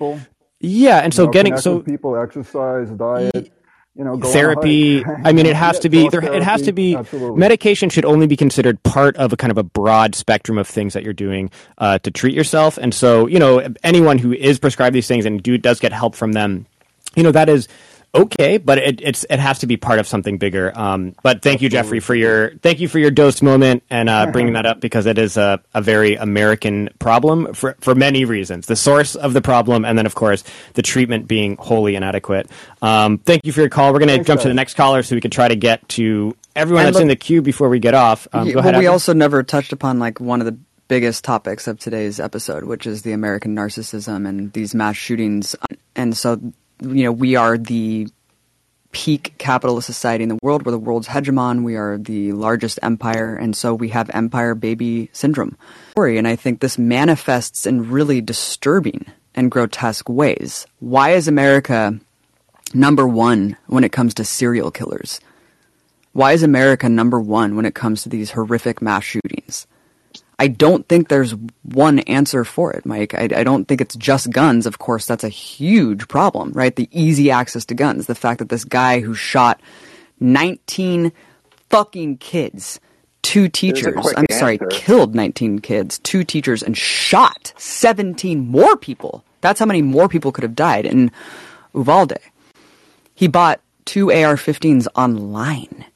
I mean, that that's There's something very sick about our society, the fetishization of the Second Amendment, the lack of regulations of, you know, the fact that we can't even pass universal background checks. But I feel like that is not the core thing that is causing this manifestation. Um, I think that there is some sort of extreme narcissistic personality disorder syndrome of people who grow up in this society that it's not just about suicide. It's not just about taking yourself out. It's about taking out as many soft targets as you can with you.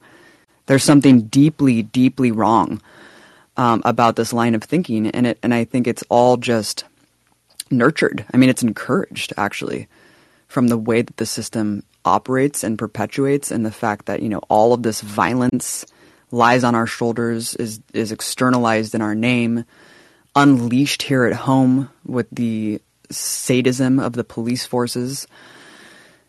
And I, I don't have an answer for Mike, but I think that this Uvalde mass shooting, of course, coming just a week and a half or so after the Buffalo mass shooting, was just a stark reminder of, of that there's a serious fucking problem in this country, right? I mean, this is this is the biggest argument for defunding the police I've ever seen. The fact that the police I mean, people have even speculated like maybe the cops killed a kid and wanted to like kill all the witnesses in the room because it's like so egregious. I, I mean, it's so shocking what the police did or did not do.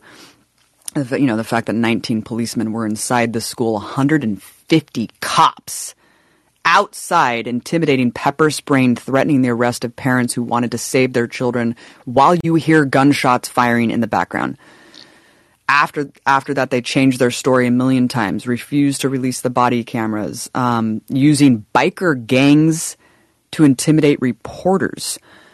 40% of uvalde's budget was spent on police. So what the fuck is that for right? There was a goddamn window in the classroom. They could have broken the window and sniped this motherfucker inside but they they didn't care about these kids dying. I think this is a perfect example of the over militarization of these border towns and the lack of just humanity with police in general. And of course, I mean, it's all about officer safety. None of this is about putting lives in the line uh, putting your life on the line to save actual human beings. This is about officer, officer safety first and foremost, and this was the most egregious example of such that 150 police will actually stand back and let dozens of babies die because they're scared of getting shot. But yeah, let's give them more more money, more weapons, more SWAT gear, more MRAP machines. And then coming off the heels of this sick motherfucker who live streamed himself gunning down 10 black innocent civilians in the supermarket. Horrible manifesto printed online, very mirrors eerily to, you know, rhetoric coming pumping out of Fox News, Tucker Carlson. It's just horrific, Mike, and I and I I don't know, you know, it's cartoonish to see like what people come out and try to say that the solution is. You know, further militarization, more cops, one entry and exit out of a school, more terrorizing mechanisms to just have kids wear bulletproof backpacks and blankets and you know, like basically Uvalde had all this shit in place. They had these gun drills. They had you know, if you look at Parkland, there like was only one armed officer and he did nothing as, you know, he hid uh, in his car. Yeah, and he was actually charged with like child neglect and culpable negli- negligence and perjury. But Uvalde School District. And then he was fired, and then he was hired back. Oh, really? I thought he was like actually No, about to he be got convicted. hired back. Wow. He Um, did but it- get found that he committed wrongdoing, but then and then they fired him, and then they hired him back. Cool. Yeah. So, um, yeah, that's what happens with a lot of these cops. They just get like, you know, re-entered into another district or something. But um, in Uvalde, what is so fascinating is that they actually had dealt with a, a situation just like this. I mean, they had multiple officers, staff, like, and employed professionals who basically like did all of this in preparation for a potential mass shooting. That's what's so fascinating about this. They had perimeter fencing, security cameras. They had portable metal detectors. They had um, they had like drills, you know, and they were spending hundreds of thousands of dollars on doing this, as well, of course, as the SWAT team personnel that was supposed to react immediately to this. What is wrong with this country? And it, it- that's the thing. It's like I do support gun control to a certain extent, but at the same time, I I think that if you ban um, assault rifles like like already was done, you're going to see a huge backlash of right wing terrorism um, with a lot of these militia groups that, that claim to be, you know, forming militias to take down the tyranny of government. Well, no, it's it's actually just about communists and the left now. That and so now it's actually become much more frightening even than it was before. It's like Yeah, people the left is the target now. People forget what happened uh, after Clinton banned assault weapons because there was a mass assault we- weapon ban that Bill Clinton did in the '90s after a bunch of crazy school mass shootings, and uh, what happened was the Oklahoma City bombing by a right wing terrorist, and of course Waco was his main motivation, but he also cited uh, the the assault weapon ban as proof that the federal government was restricting our constitutional rights. And that's not to say that there shouldn't be some kind of gun control action, but it's it just shows the kind of basket case country that we live in. That there is this real serious threat and that the the you have to behind the scenes I'm sure the politicians are weighing what uh not that they want to do much, but like obviously this threat of a real violent backlash from the right wing is probably something that uh, someone is concerned with up there. Yeah, so Mike, what do you think it is? Because it's not it's not as easy, I think, as people are painting it as. And of course, as as long as we're pretending like the U.S. isn't some sick fucking empire that perpetuates mass violence and subjugation against tens of millions of people around the world and at home, I don't think that we're going to really wrap our minds around the solution here. Yeah, I mean, obviously, there's a lot of reasons uh, for it, and I don't think when you kind of accumulate all the different causes uh, why the U.S. has so many mass shootings, that um, I don't think there's the, solutions are. I think have to be very deep societal changes. I think there's different types of mass shootings. I mean, a lot of them clearly are racially motivated white supremacist shootings, like this the massacre in Buffalo. Uh, the you know, and there's been many massacres of black people by white supremacists and uh, of- Muslims. yeah, Muslims, Latinos. I mean, these are many of these have occurred over the years, and so I think when you're talking about just the racially motivated mass shootings, which is a phenomenon, it is major. Um, I- think that we live in a deeply racist society and it's extremely normalized. And I think a lot of the defense of people like Tucker Carlson, who is a, one of the major, and others at Fox News, major proponents of the Great Replacement Theory, which is what that fascist demonstration happening right now outside Juneteenth is about. It's all signs about Great Replacement. And that's what this shooter in Buffalo is about, the, the Great Replacement. to say the defense of Tucker and Fox News saying like, well, they never called to kill people. I mean, they just talk about great replacement, but they never talked about killing people and that this is just extremist. Like this has nothing to do with what they think. That's complete bullshit. I mean, anyone who is this country that is so characterized by racism and racist oppression that had a fucking civil war over it. And then at the end of that civil war, that war continued in the form of white terrorism against black people having any kind of rights or power in this country. That really continues up until this day. Uh, anyone, anyone who contributes in any way to fanning the flames of racism, uh, there are consequences to that, and the Buffalo Massacre is one of the consequences of P- of the mainstreaming of racist ideas, like you hear every single day on Fox and every single episode of Tucker Carlson. I don't give a fuck if Tucker every once in a while says something good about war. It the compromise of getting someone on on Fox News with a big audience to say something like good about war every so often, when ninety percent of the time he is feeding into the scourge of racism in this country that has real life consequences of people dying like the 10 people who died in Buffalo and countless other victims, I think it's a, I don't think nothing is worth uh, that kind of, um, that kind of trade off uh, at all. Um, but I think just in general, the phenomenon of mass shootings, I mean, I think you already said it, Abby. It's like we live in a country that breeds, uh, breeds disturbed and hateful people, and it's very easy for all of those disturbed and hateful people to get a gun it's very easy for them to get a gun. And I think that that's just a really deadly cocktail. And what is the reason that we can't take action to prevent those disturbed and hate from people, hateful people from getting a gun very easily? Is we have a fetish around the Constitution. And that's really what separates us. I mean, Canada, Australia, countries with similar settler, colonial, and imperialist histories to the United States, um, they were able to, they don't have the same fetish around the Constitution as we do in this country. And that's why they were able to make it harder for very bad people to get guns, um, which is a major barrier in this country. Yeah, it's it's really tough to wrap your mind around, especially when you look at you know this bizarre aspect of the Buffalo mass shooting that apparently he was like in communication with a retired federal agent um, that he was talking to like 30 minutes in advance online, like discussing this racist hatred, racist hatred, and I think it speaks to this pervasive problem within law enforcement and federal agencies that actually are QAnoners, racists, deny the existence of like right wing terrorism and the existence of racism in general.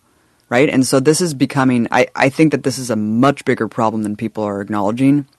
And it's very detached from reality. I mean, especially when you look at people like Michael Flynn, were like doing the QAnon oath around a campfire. I mean, this, this is, this is a total severance of, of our reality, you guys. And these people are the ones who are the well armed militia. they are the ones who are policing our neighborhood. The fact that this guy was talking to this Buffalo shooter, and God knows what he knew, mm-hmm. you know. And so it's just it's just a sampling, and and of course the lack of response to these poor Latino kids in Uvalde. You know, I think that this speaks to a, a, a lot of components of not only the narcissism, but just this fantastical, magical thinking rooted in, in racism and structures of oppression and the fact that these people are emboldened and empowered and they are the ones who become police officers. And I think it's becoming much worse. So. I mean, I, I don't know how anyone can look at what happened there and say we need more funding for police. Like, if anything, this is this is the moment that I would hope people would take a step back and say this is wrong, and that you know spending almost half of your city budget on police when they do fucking nothing to protect children? What are we doing here? What is the point of any of this? And it and again, we know that this is just a bleeds off and leeches off from the military industrial complex. That's where all the, this weapon, advanced weaponry is coming from. I mean, I looked at a photograph that I took of police in Oakland when Oscar Grant was murdered. And um, it was shocking. I mean, they almost look quaint, you know, 20 years ago. Mm-hmm. Like, like just how rapid the escalation and militarization of the police are today. They, they literally look like more crazy than stormtroopers. Mm-hmm. So I don't know where this is going, but I think that you speak to an important point, which is like that the society breeds a particular strain of narcissism mm-hmm. and self importance and when you couple that with alienation of, of peak capitalism, when you couple that with the degradation of society, the lack of mental health access, and the extremely easy access to guns, What do you think is going to happen? What do you think is going to happen? I think that there's a million solutions, and, and of course, number one, and this might be sound like a cop out, is of course number one is um, mental health treatment, expanded healthcare. But I think that no brainers, like you know, Overthrowing capitalism. yeah, well, yeah, yeah. but I mean, I think no brainers, you know, when it comes to gun control, it's like, dude. I mean, the fact that they can't even fucking pull their shit together to like pass background oh, checks Oh, right. and So, stuff like so that. Well, you were just telling me yesterday about that there's this big bipartisan revolutionary bill on gun control Yeah. that's coming down that's being touted. It's like the politicians are finally doing something, but what even is it? I don't even know what it is. I think it's like some closing some loophole in like a boyfriend law, basically saying that you. It's very convoluted and basically Applies meaningless. to like a hundred people in the yeah, country. it's like it's like it's like basically like dudes who were charged with like felony domestic assault Who were able to just like get their guns. partner. Yeah, something like that. And and what's not in the bill is of course raising the age where you can get these assault weapons. You know, any sort of like training, background checks, and the bumper stock or the add-ons that are like make them deadlier. So none of that. Um, and it's just like weird, kind of like you know not in i mean of course everything's important but it just it's being touted as like a, this historic bipartisan thing and really um there's a lot more that could be done or it just wouldn't be equally applied. Like, It say the government came and said, Yeah, "Okay, we're going to ban assault weapons. Exactly. We're going to go into certain communities to make sure all the assault weapons are gone, and like not uh, take them away from others." And it'll just be like the right wing that continues to have No, the exactly. monopoly of firearms. right and i mean it's important to realize that like what is it like 2% of americans have all the guns basically Mm-hmm. you know and it's like really crazy disproportionality of who has been stockpiling these weapons And assault weapons have no purpose other than to kill humans. I mean, Mhm. that's what assault rifles are for. There's no other Mhm. purpose of an assault rifle than to kill a, a human being. Yeah, and it's like the hypocrisy surrounding this argument too. It's like, oh, why do we have these guns? It's like, well, why are we killing people anywhere? And when you have such a normalized fetish of of military violence all the time around the world, and war is the first solution. When you're an empire, every and you look at every problem, you know, you're the hammer, and every problem's a nail. So I, to me, it's a very comprehensive. Like you need to really take a step back and look at everything together. And unfortunately, people are just looking at certain aspects of the problem, but no one's addressing the empire baby narcissism problem, which I think breeds not just that, but a lot of the things that make America exceptional in all the most fucked up ways. The fact that suicides are rising here more than any other country, opiate addiction, like a lot of of really disturbing outgrowths of you know manifestations of living in the heart of the empire here. And that includes um, feeling like you need to kill a lot of people other than just take your ass out yourself. And i think other countries are just appalled appalled looking at our country and thinking why? Why is there a lack of urgency? Why is there a lack of action? Why does this happen in general? Yeah, I think that was the the hardest hitting thing about Uvalde. I think for people, I mean, Buffalo was was very horrific. I think Uvalde o- only overshadowed it because it was children who were killed, um, and so many children. Um, but I think that there was, I think this kind of final overall acceptance among people that uh, this is just the way it is and it's not going to change. And I think other mash, like when there was Parkland, when there was Sandy Hook, I think there was more of a feeling like if this could be a turning point, this could lead to changes to finally stop this problem. That's going to inspire and, and motivate politicians to finally do something, anything about what's going on. And I think after Uvalde, I, I felt that the attitude is very different. Uh, that there is just a collective like hopelessness yeah, there's nothing. Nothing's going to happen. Yeah. These motherfuckers aren't going to do shit about anything, and that the only way to really protect yourself is to just leave the fucking country, um, or just the only comfort you have is in like if you're a parent is because how do you protect your kid going to school? You can't. Right. There's nothing you can fucking do. Um, bulletproof back like that No. shit is like that shit won't even work, man. You try to hold up a bulletproof vest and have someone shoot it, uh, that thing is not staying in your hands. Um, but uh, the only comfort that you can get is in like in the statistical probability that it it probably won't be our kid who gets shot. It will probably be when this happens once a month, uh, someone else's school that gets shot up, and so that's a very demoralizing place to be. And so I think that was I think that was a big difference with Uvalde than other school shootings. Is that I think in the past maybe people felt it could be a spark to change something, especially after Parkland. There's Or like the mass Sandy marches. Hook.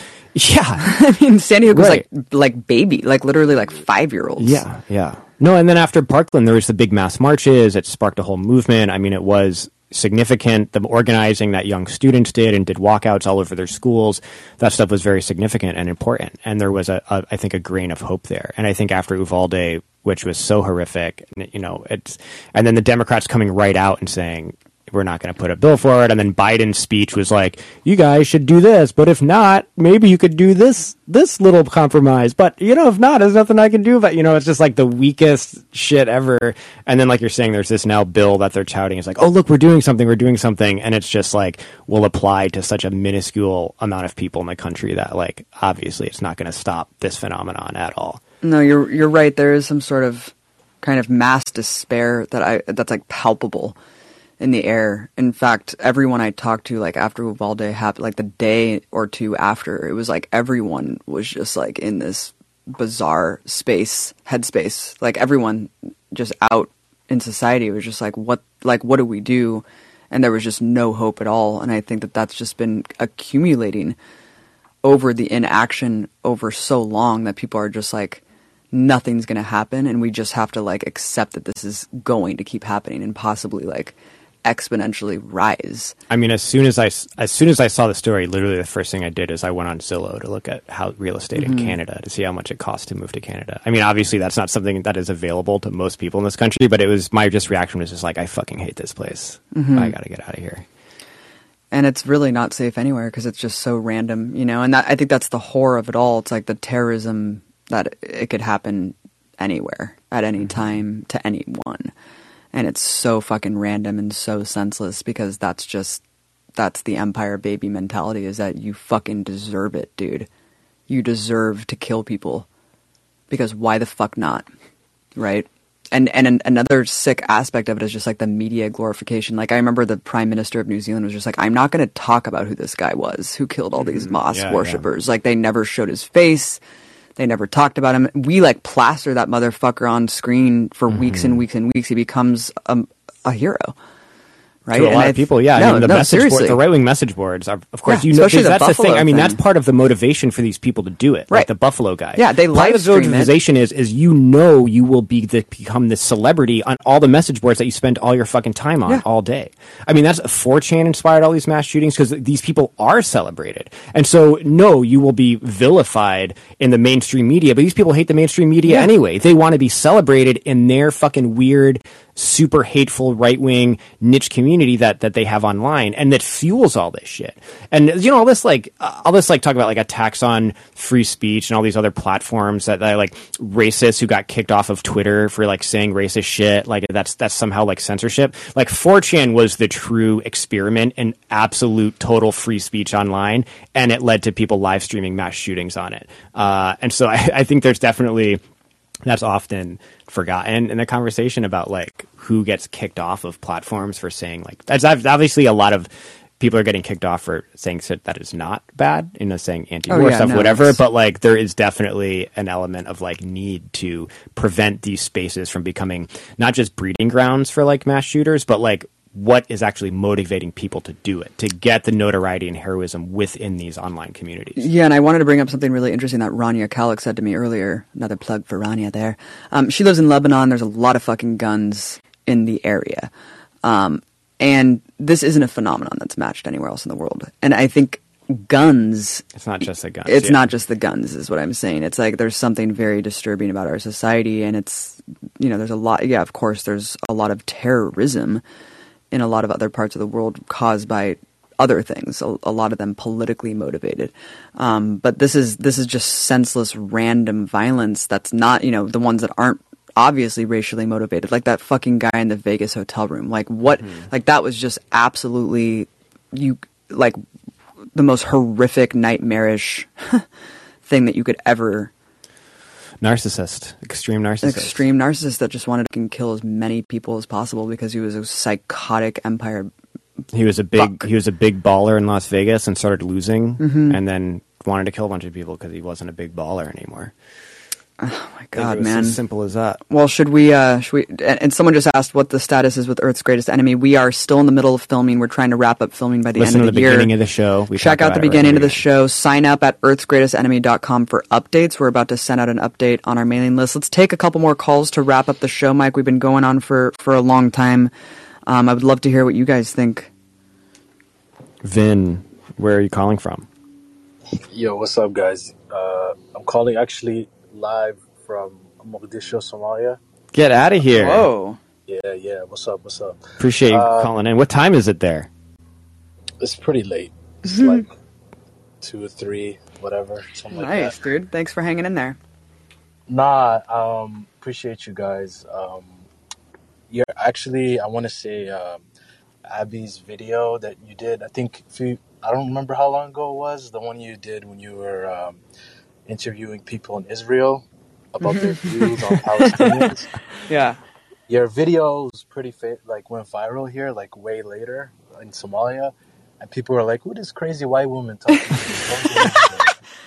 I love it. and um, so yeah, you got. I think you got some fans out here, but um, I, I just I struggle with the gun thing. I'm a little bit old. I'm not old. Uh, I like to think I'm young, but I grew. I was like a kid, small kid in um, uh, in Mogadishu um, in the in the 90s um, when the when the government collapsed, and I struggle with the gun thing because I'm like I seen um, I seen my uncle with a gun trying to protect his family from rogue fucking um, government going down against his civilians in, in uh, 89 to 91 um, and i heard about all the stories from my uh, older family members and then also in um, in a little bit later in the 90s when the americans came in um, there was a i mean a lot of people don't really know what happened during the black hawk down thing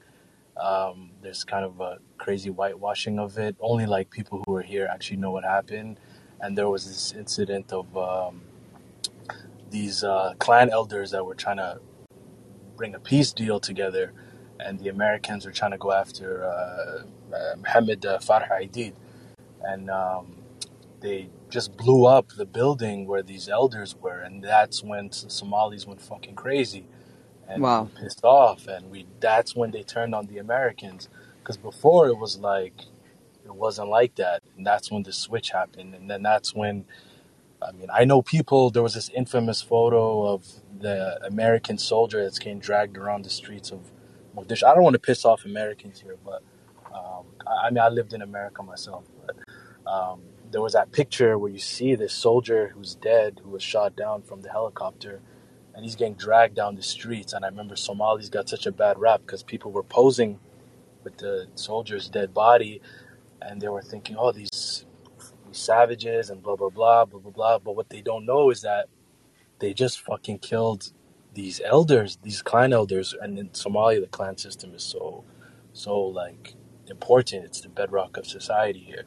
So I see that, and then I, I first time I lived in the West was uh, in Toronto, and honestly, I know you. I think is it Mike saying about Canada?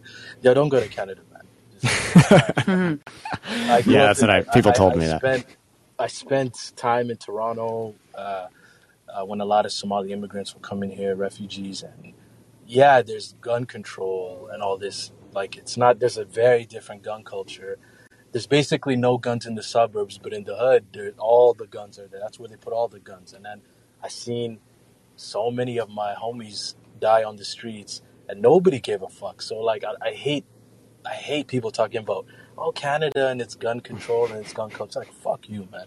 And then yeah, I, I, and I, it was weird. Like I go to the U.S. and then I see like the gun culture, and I see like yeah, people proud of their guns and all this kind of stuff. And it's always been weird for me because I'm like, most of the people who love their guns and pose with their guns, like the, the right wingers or whatever, if you actually seen what guns can do, you don't you don't love that shit. Mhm. It's not something to be proud of. We have a- a- and like, but I still have this idea in my head that it's you need to defend yourself. It's I understand that, but then also like there's always a I always struggle with this issue, but it's it's it's um the thing that the thing that's strange is it's a very uh it's a very deep rooted sickness in the society that causes these things. We I, I'm in Mogadishu right now. I live here part of the year, and um, there's guns. There's more guns per capita here than in the U.S. for a fact, like hundred percent. hmm hmm But we don't have we don't have people. There's no mass shootings. There's no murders. There's there are suicide bombings, but that's from Al Shabaab. That happens every now and then. But we don't. The, people in the streets, or average civilian, nobody's killing each other like that. There's so there's there's a. I agree with you guys. It's not just the guns. There's a deep there's a deep rooted uh, illness in the society of uh, maybe I don't know what it is. In this hyper individualism uh, that is so perva- pervasive in uh, America. I've never experienced anything like that when I was there. Uh, that just doesn't exist in other parts of the world. I, I don't- know, but um, those are just my thoughts. Thanks, Vin. Yeah, and uh, I appreciate the uh, the info about Canada too. I mean, they obviously they don't have the the type of mass shootings like we do, but obviously gun violence is prevalent everywhere. And I guess it's it's like almost like the thing with climate change. It's like nowhere is really safe. You know, there's there's definitely the front lines of it, but you're nowhere is immune from the problems of like this global system. Um, yeah, and honestly, like your point about like why you're conflicted about guns because there is a need for self defense, and like the um, the memories of your uncle actually using a gun for self defense from oppressive government. I mean, I think that that's like the fantasy that the right wing has. The people that are so attached to their guns, like they think that there's going to be this big government sweep that's going to come take away your rights, and you're going to have to defend yourselves in the way that your family actually had to do. Uh, when in reality, it's like their their existence with guns is just to um, uh, attack the people, the kind of people that they're attacking is like uh, marches for justice and uh, the you know anti like things just like fantasies and like actual progress. And that was actually been the use of guns by these forces in this country for most of its existence is to actually kill people who are just uh, they see because they're racist and uh, because people want to advance their rights. Um, a- and, you're right, but there is actually, in, in terms of gun control in the, in the U.S., there there is. A, that's why I was saying that a ban on assault weapons or like sweeping gun control. Uh, I don't actually trust how this government would carry that out, and it could actually leave communities that need to be able to defend themselves from all these these actually highly organized and growing right wing militias that are heavily armed and aren't going to turn over their guns in a gun buyback.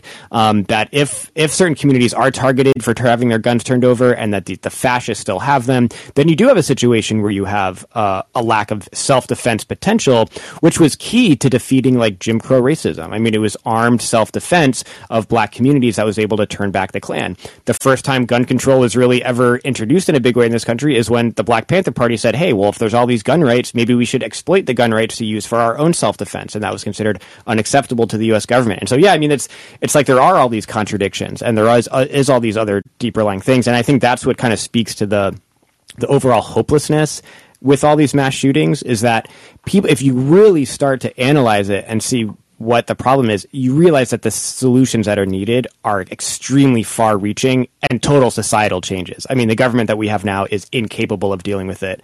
The system we have now is uh, incapable of dealing with it. I think on minor things, like if you make it harder for people who are fucking 18 year old, like online, like psychopath type people, if you make it harder for them to buy a gun that can kill like 200 people in 30 seconds, that might help the situation. And so I'm all in support of like those types of measures. But you're right. I mean, there's other issues that, that come into it. And, you know, we really appreciate your perspective and honored to have a call from Mogadishu. Yeah, and thanks for telling the truth about Black Hawk Down.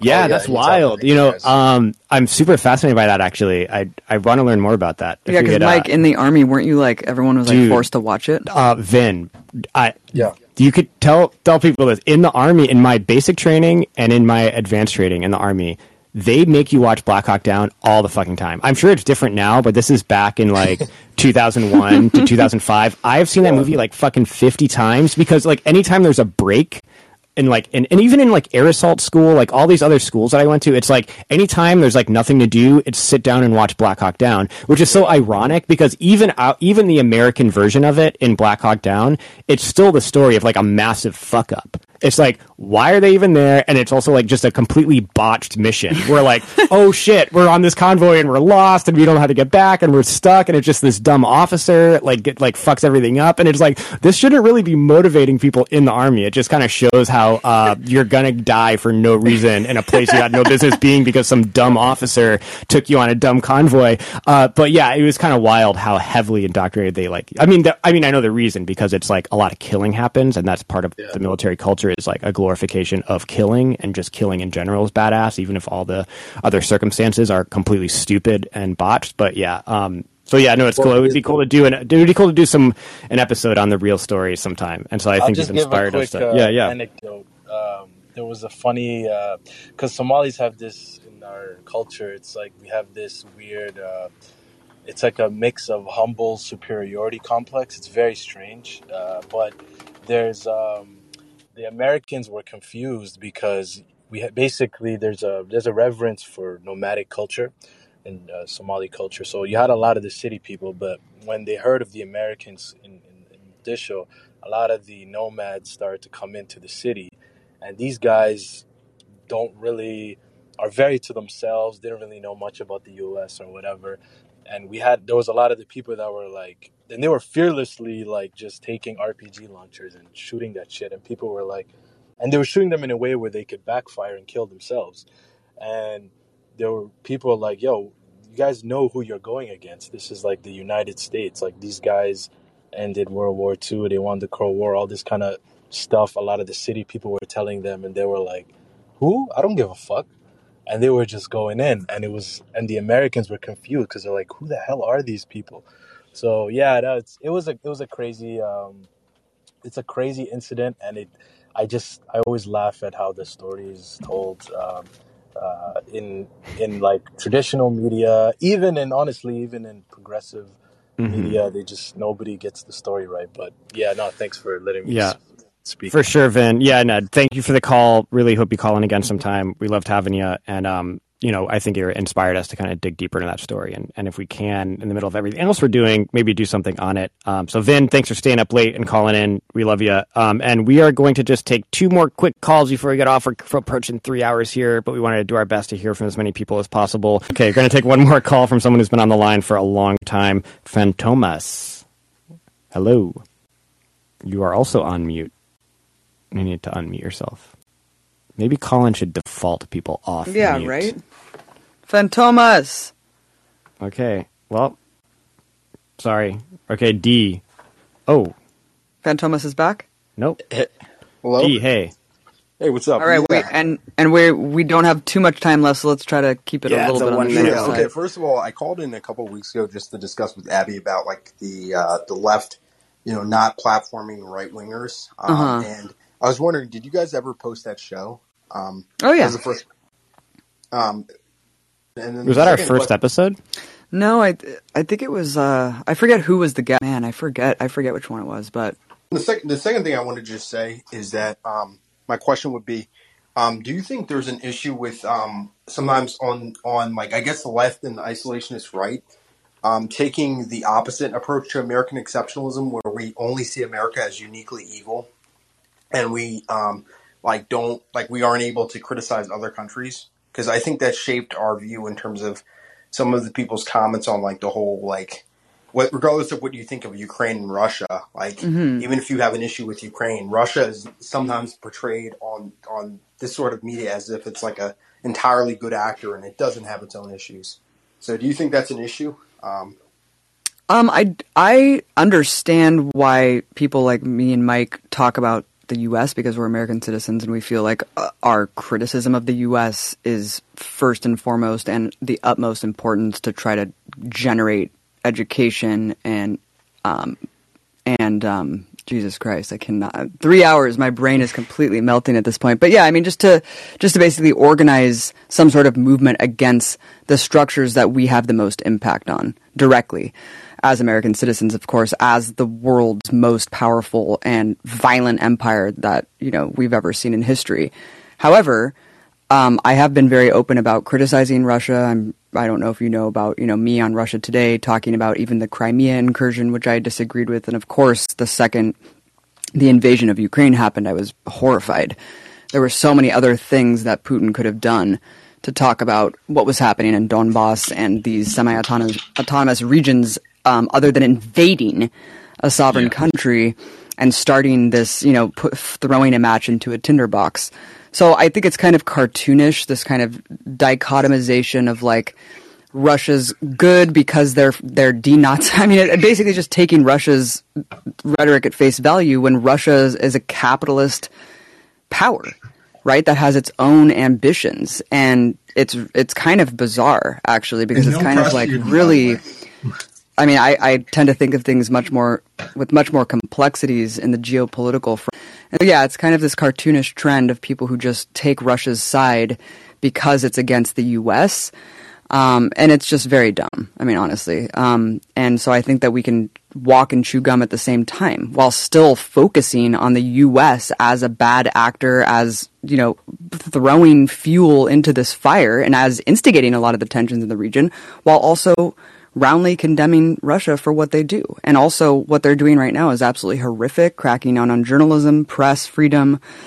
It's a pretty dire situation there. Yeah. And then the last thing I just want to ask is, and this is kind of wild part, would either you or uh, obviously Mike being a veteran, have you guys ever considered, as uh, awful as things were shaping up, have you guys ever considered running for uh, political office? Any either of you? Or No. Hell no. No, No. because first of all, I would be it would be persona non grata from the get. Um, they would just talk about the Israel stuff and the 9/11 truth stuff from my past, and I would just I wouldn't even get my foot out the door.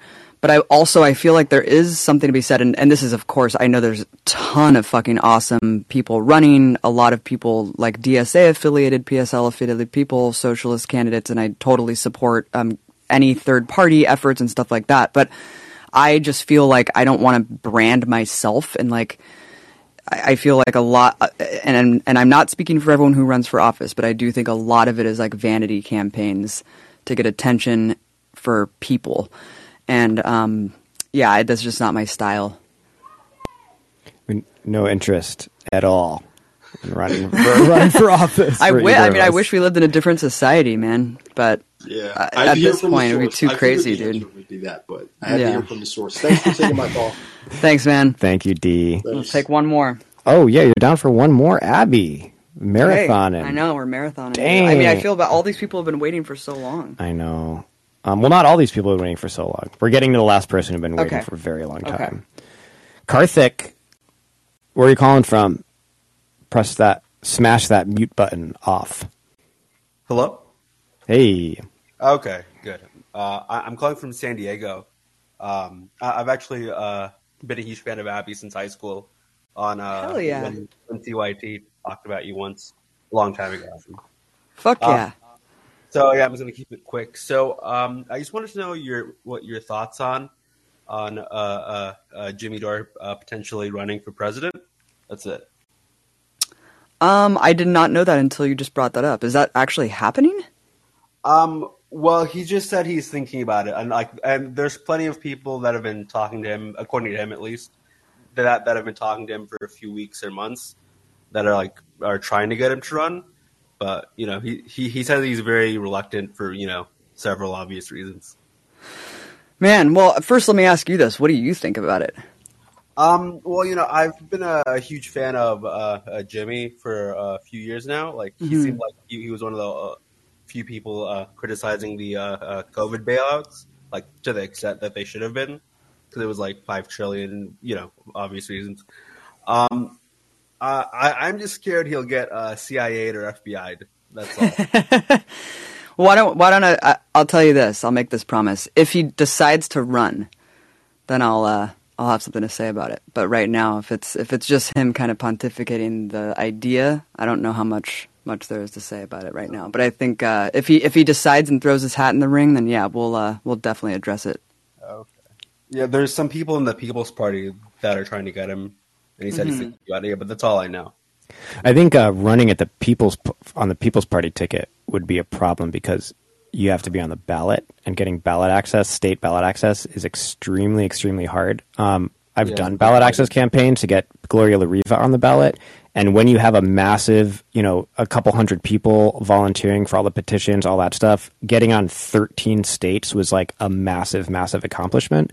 Um, so, People's Party, as far as I know, has ballot access n- nowhere, and to get on for president is super hard to get on. To get on, if they were able to get on the ballot in in 10 or 12 states, I would I would actually be surprised. Um, so that seems like a that seems like a big barrier there. Um, but I don't know if he's thinking about running in a, a primary of one of the major parties. Uh, that that probably seems more realistic. Oh yeah, oh yeah. I doubt he would run Democrat, but That'd be wild to see, man. That's that's anyway, for sure. Uh, thanks for talking to me. You're you're the first person I've ever talked to on Callin. Oh it's- hell yeah, dude! No shit. Thank you so much for calling in, Karthik. I hope to hear from Oh, you I, again, man. I, I think I met you once at a fan event like uh, a, a years ago, or I met you at something. Awesome. Great to talk to you. Hey, Uh, good to talk to you too, man. Uh, hopefully, I'll see you soon. We might be coming to San Diego for an event soon. Mhm. Um, so yeah, Thank keep you. in touch, dude. Appreciate you. All right, Mike. Should we wrap it up? I know that there's other people in the queue. So sorry. We appreciate you so much, you guys. Thanks for sticking with us. It was a really, it was a doozy today, huh? Marathon, longest one ever. How did we top last week? Doozy. You guys, thank you so much. I hope you enjoyed the discussion. Please share our show. We work really hard on Dosed. Uh, we put a lot in these episodes, and we would love if you guys went to iTunes, give us a little rating, shared these episodes with your friends and family because. You know, a lot of them are evergreen. We wanted this to kind of be an archive that you can continue forever to pass along and blow people's minds about not just politics, but everything um, because there's so many dose things out there, and we'd love to hear more of your stories now, next week. We hope you guys join us. We have a lot of great guests coming up, and I will definitely take all of your comments and guest suggestions into account. You guys have been great. Robbie's coming on the show soon um, to answer you, Biomed 0101. Appreciate y'all. Until next time.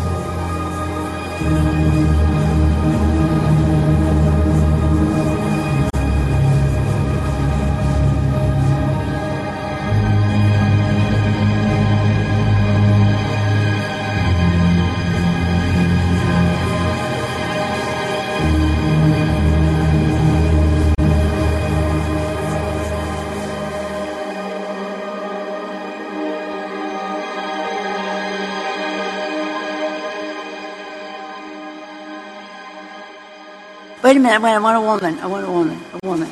A woman. Gender equality here. Uh, Maybe I don't. Let's.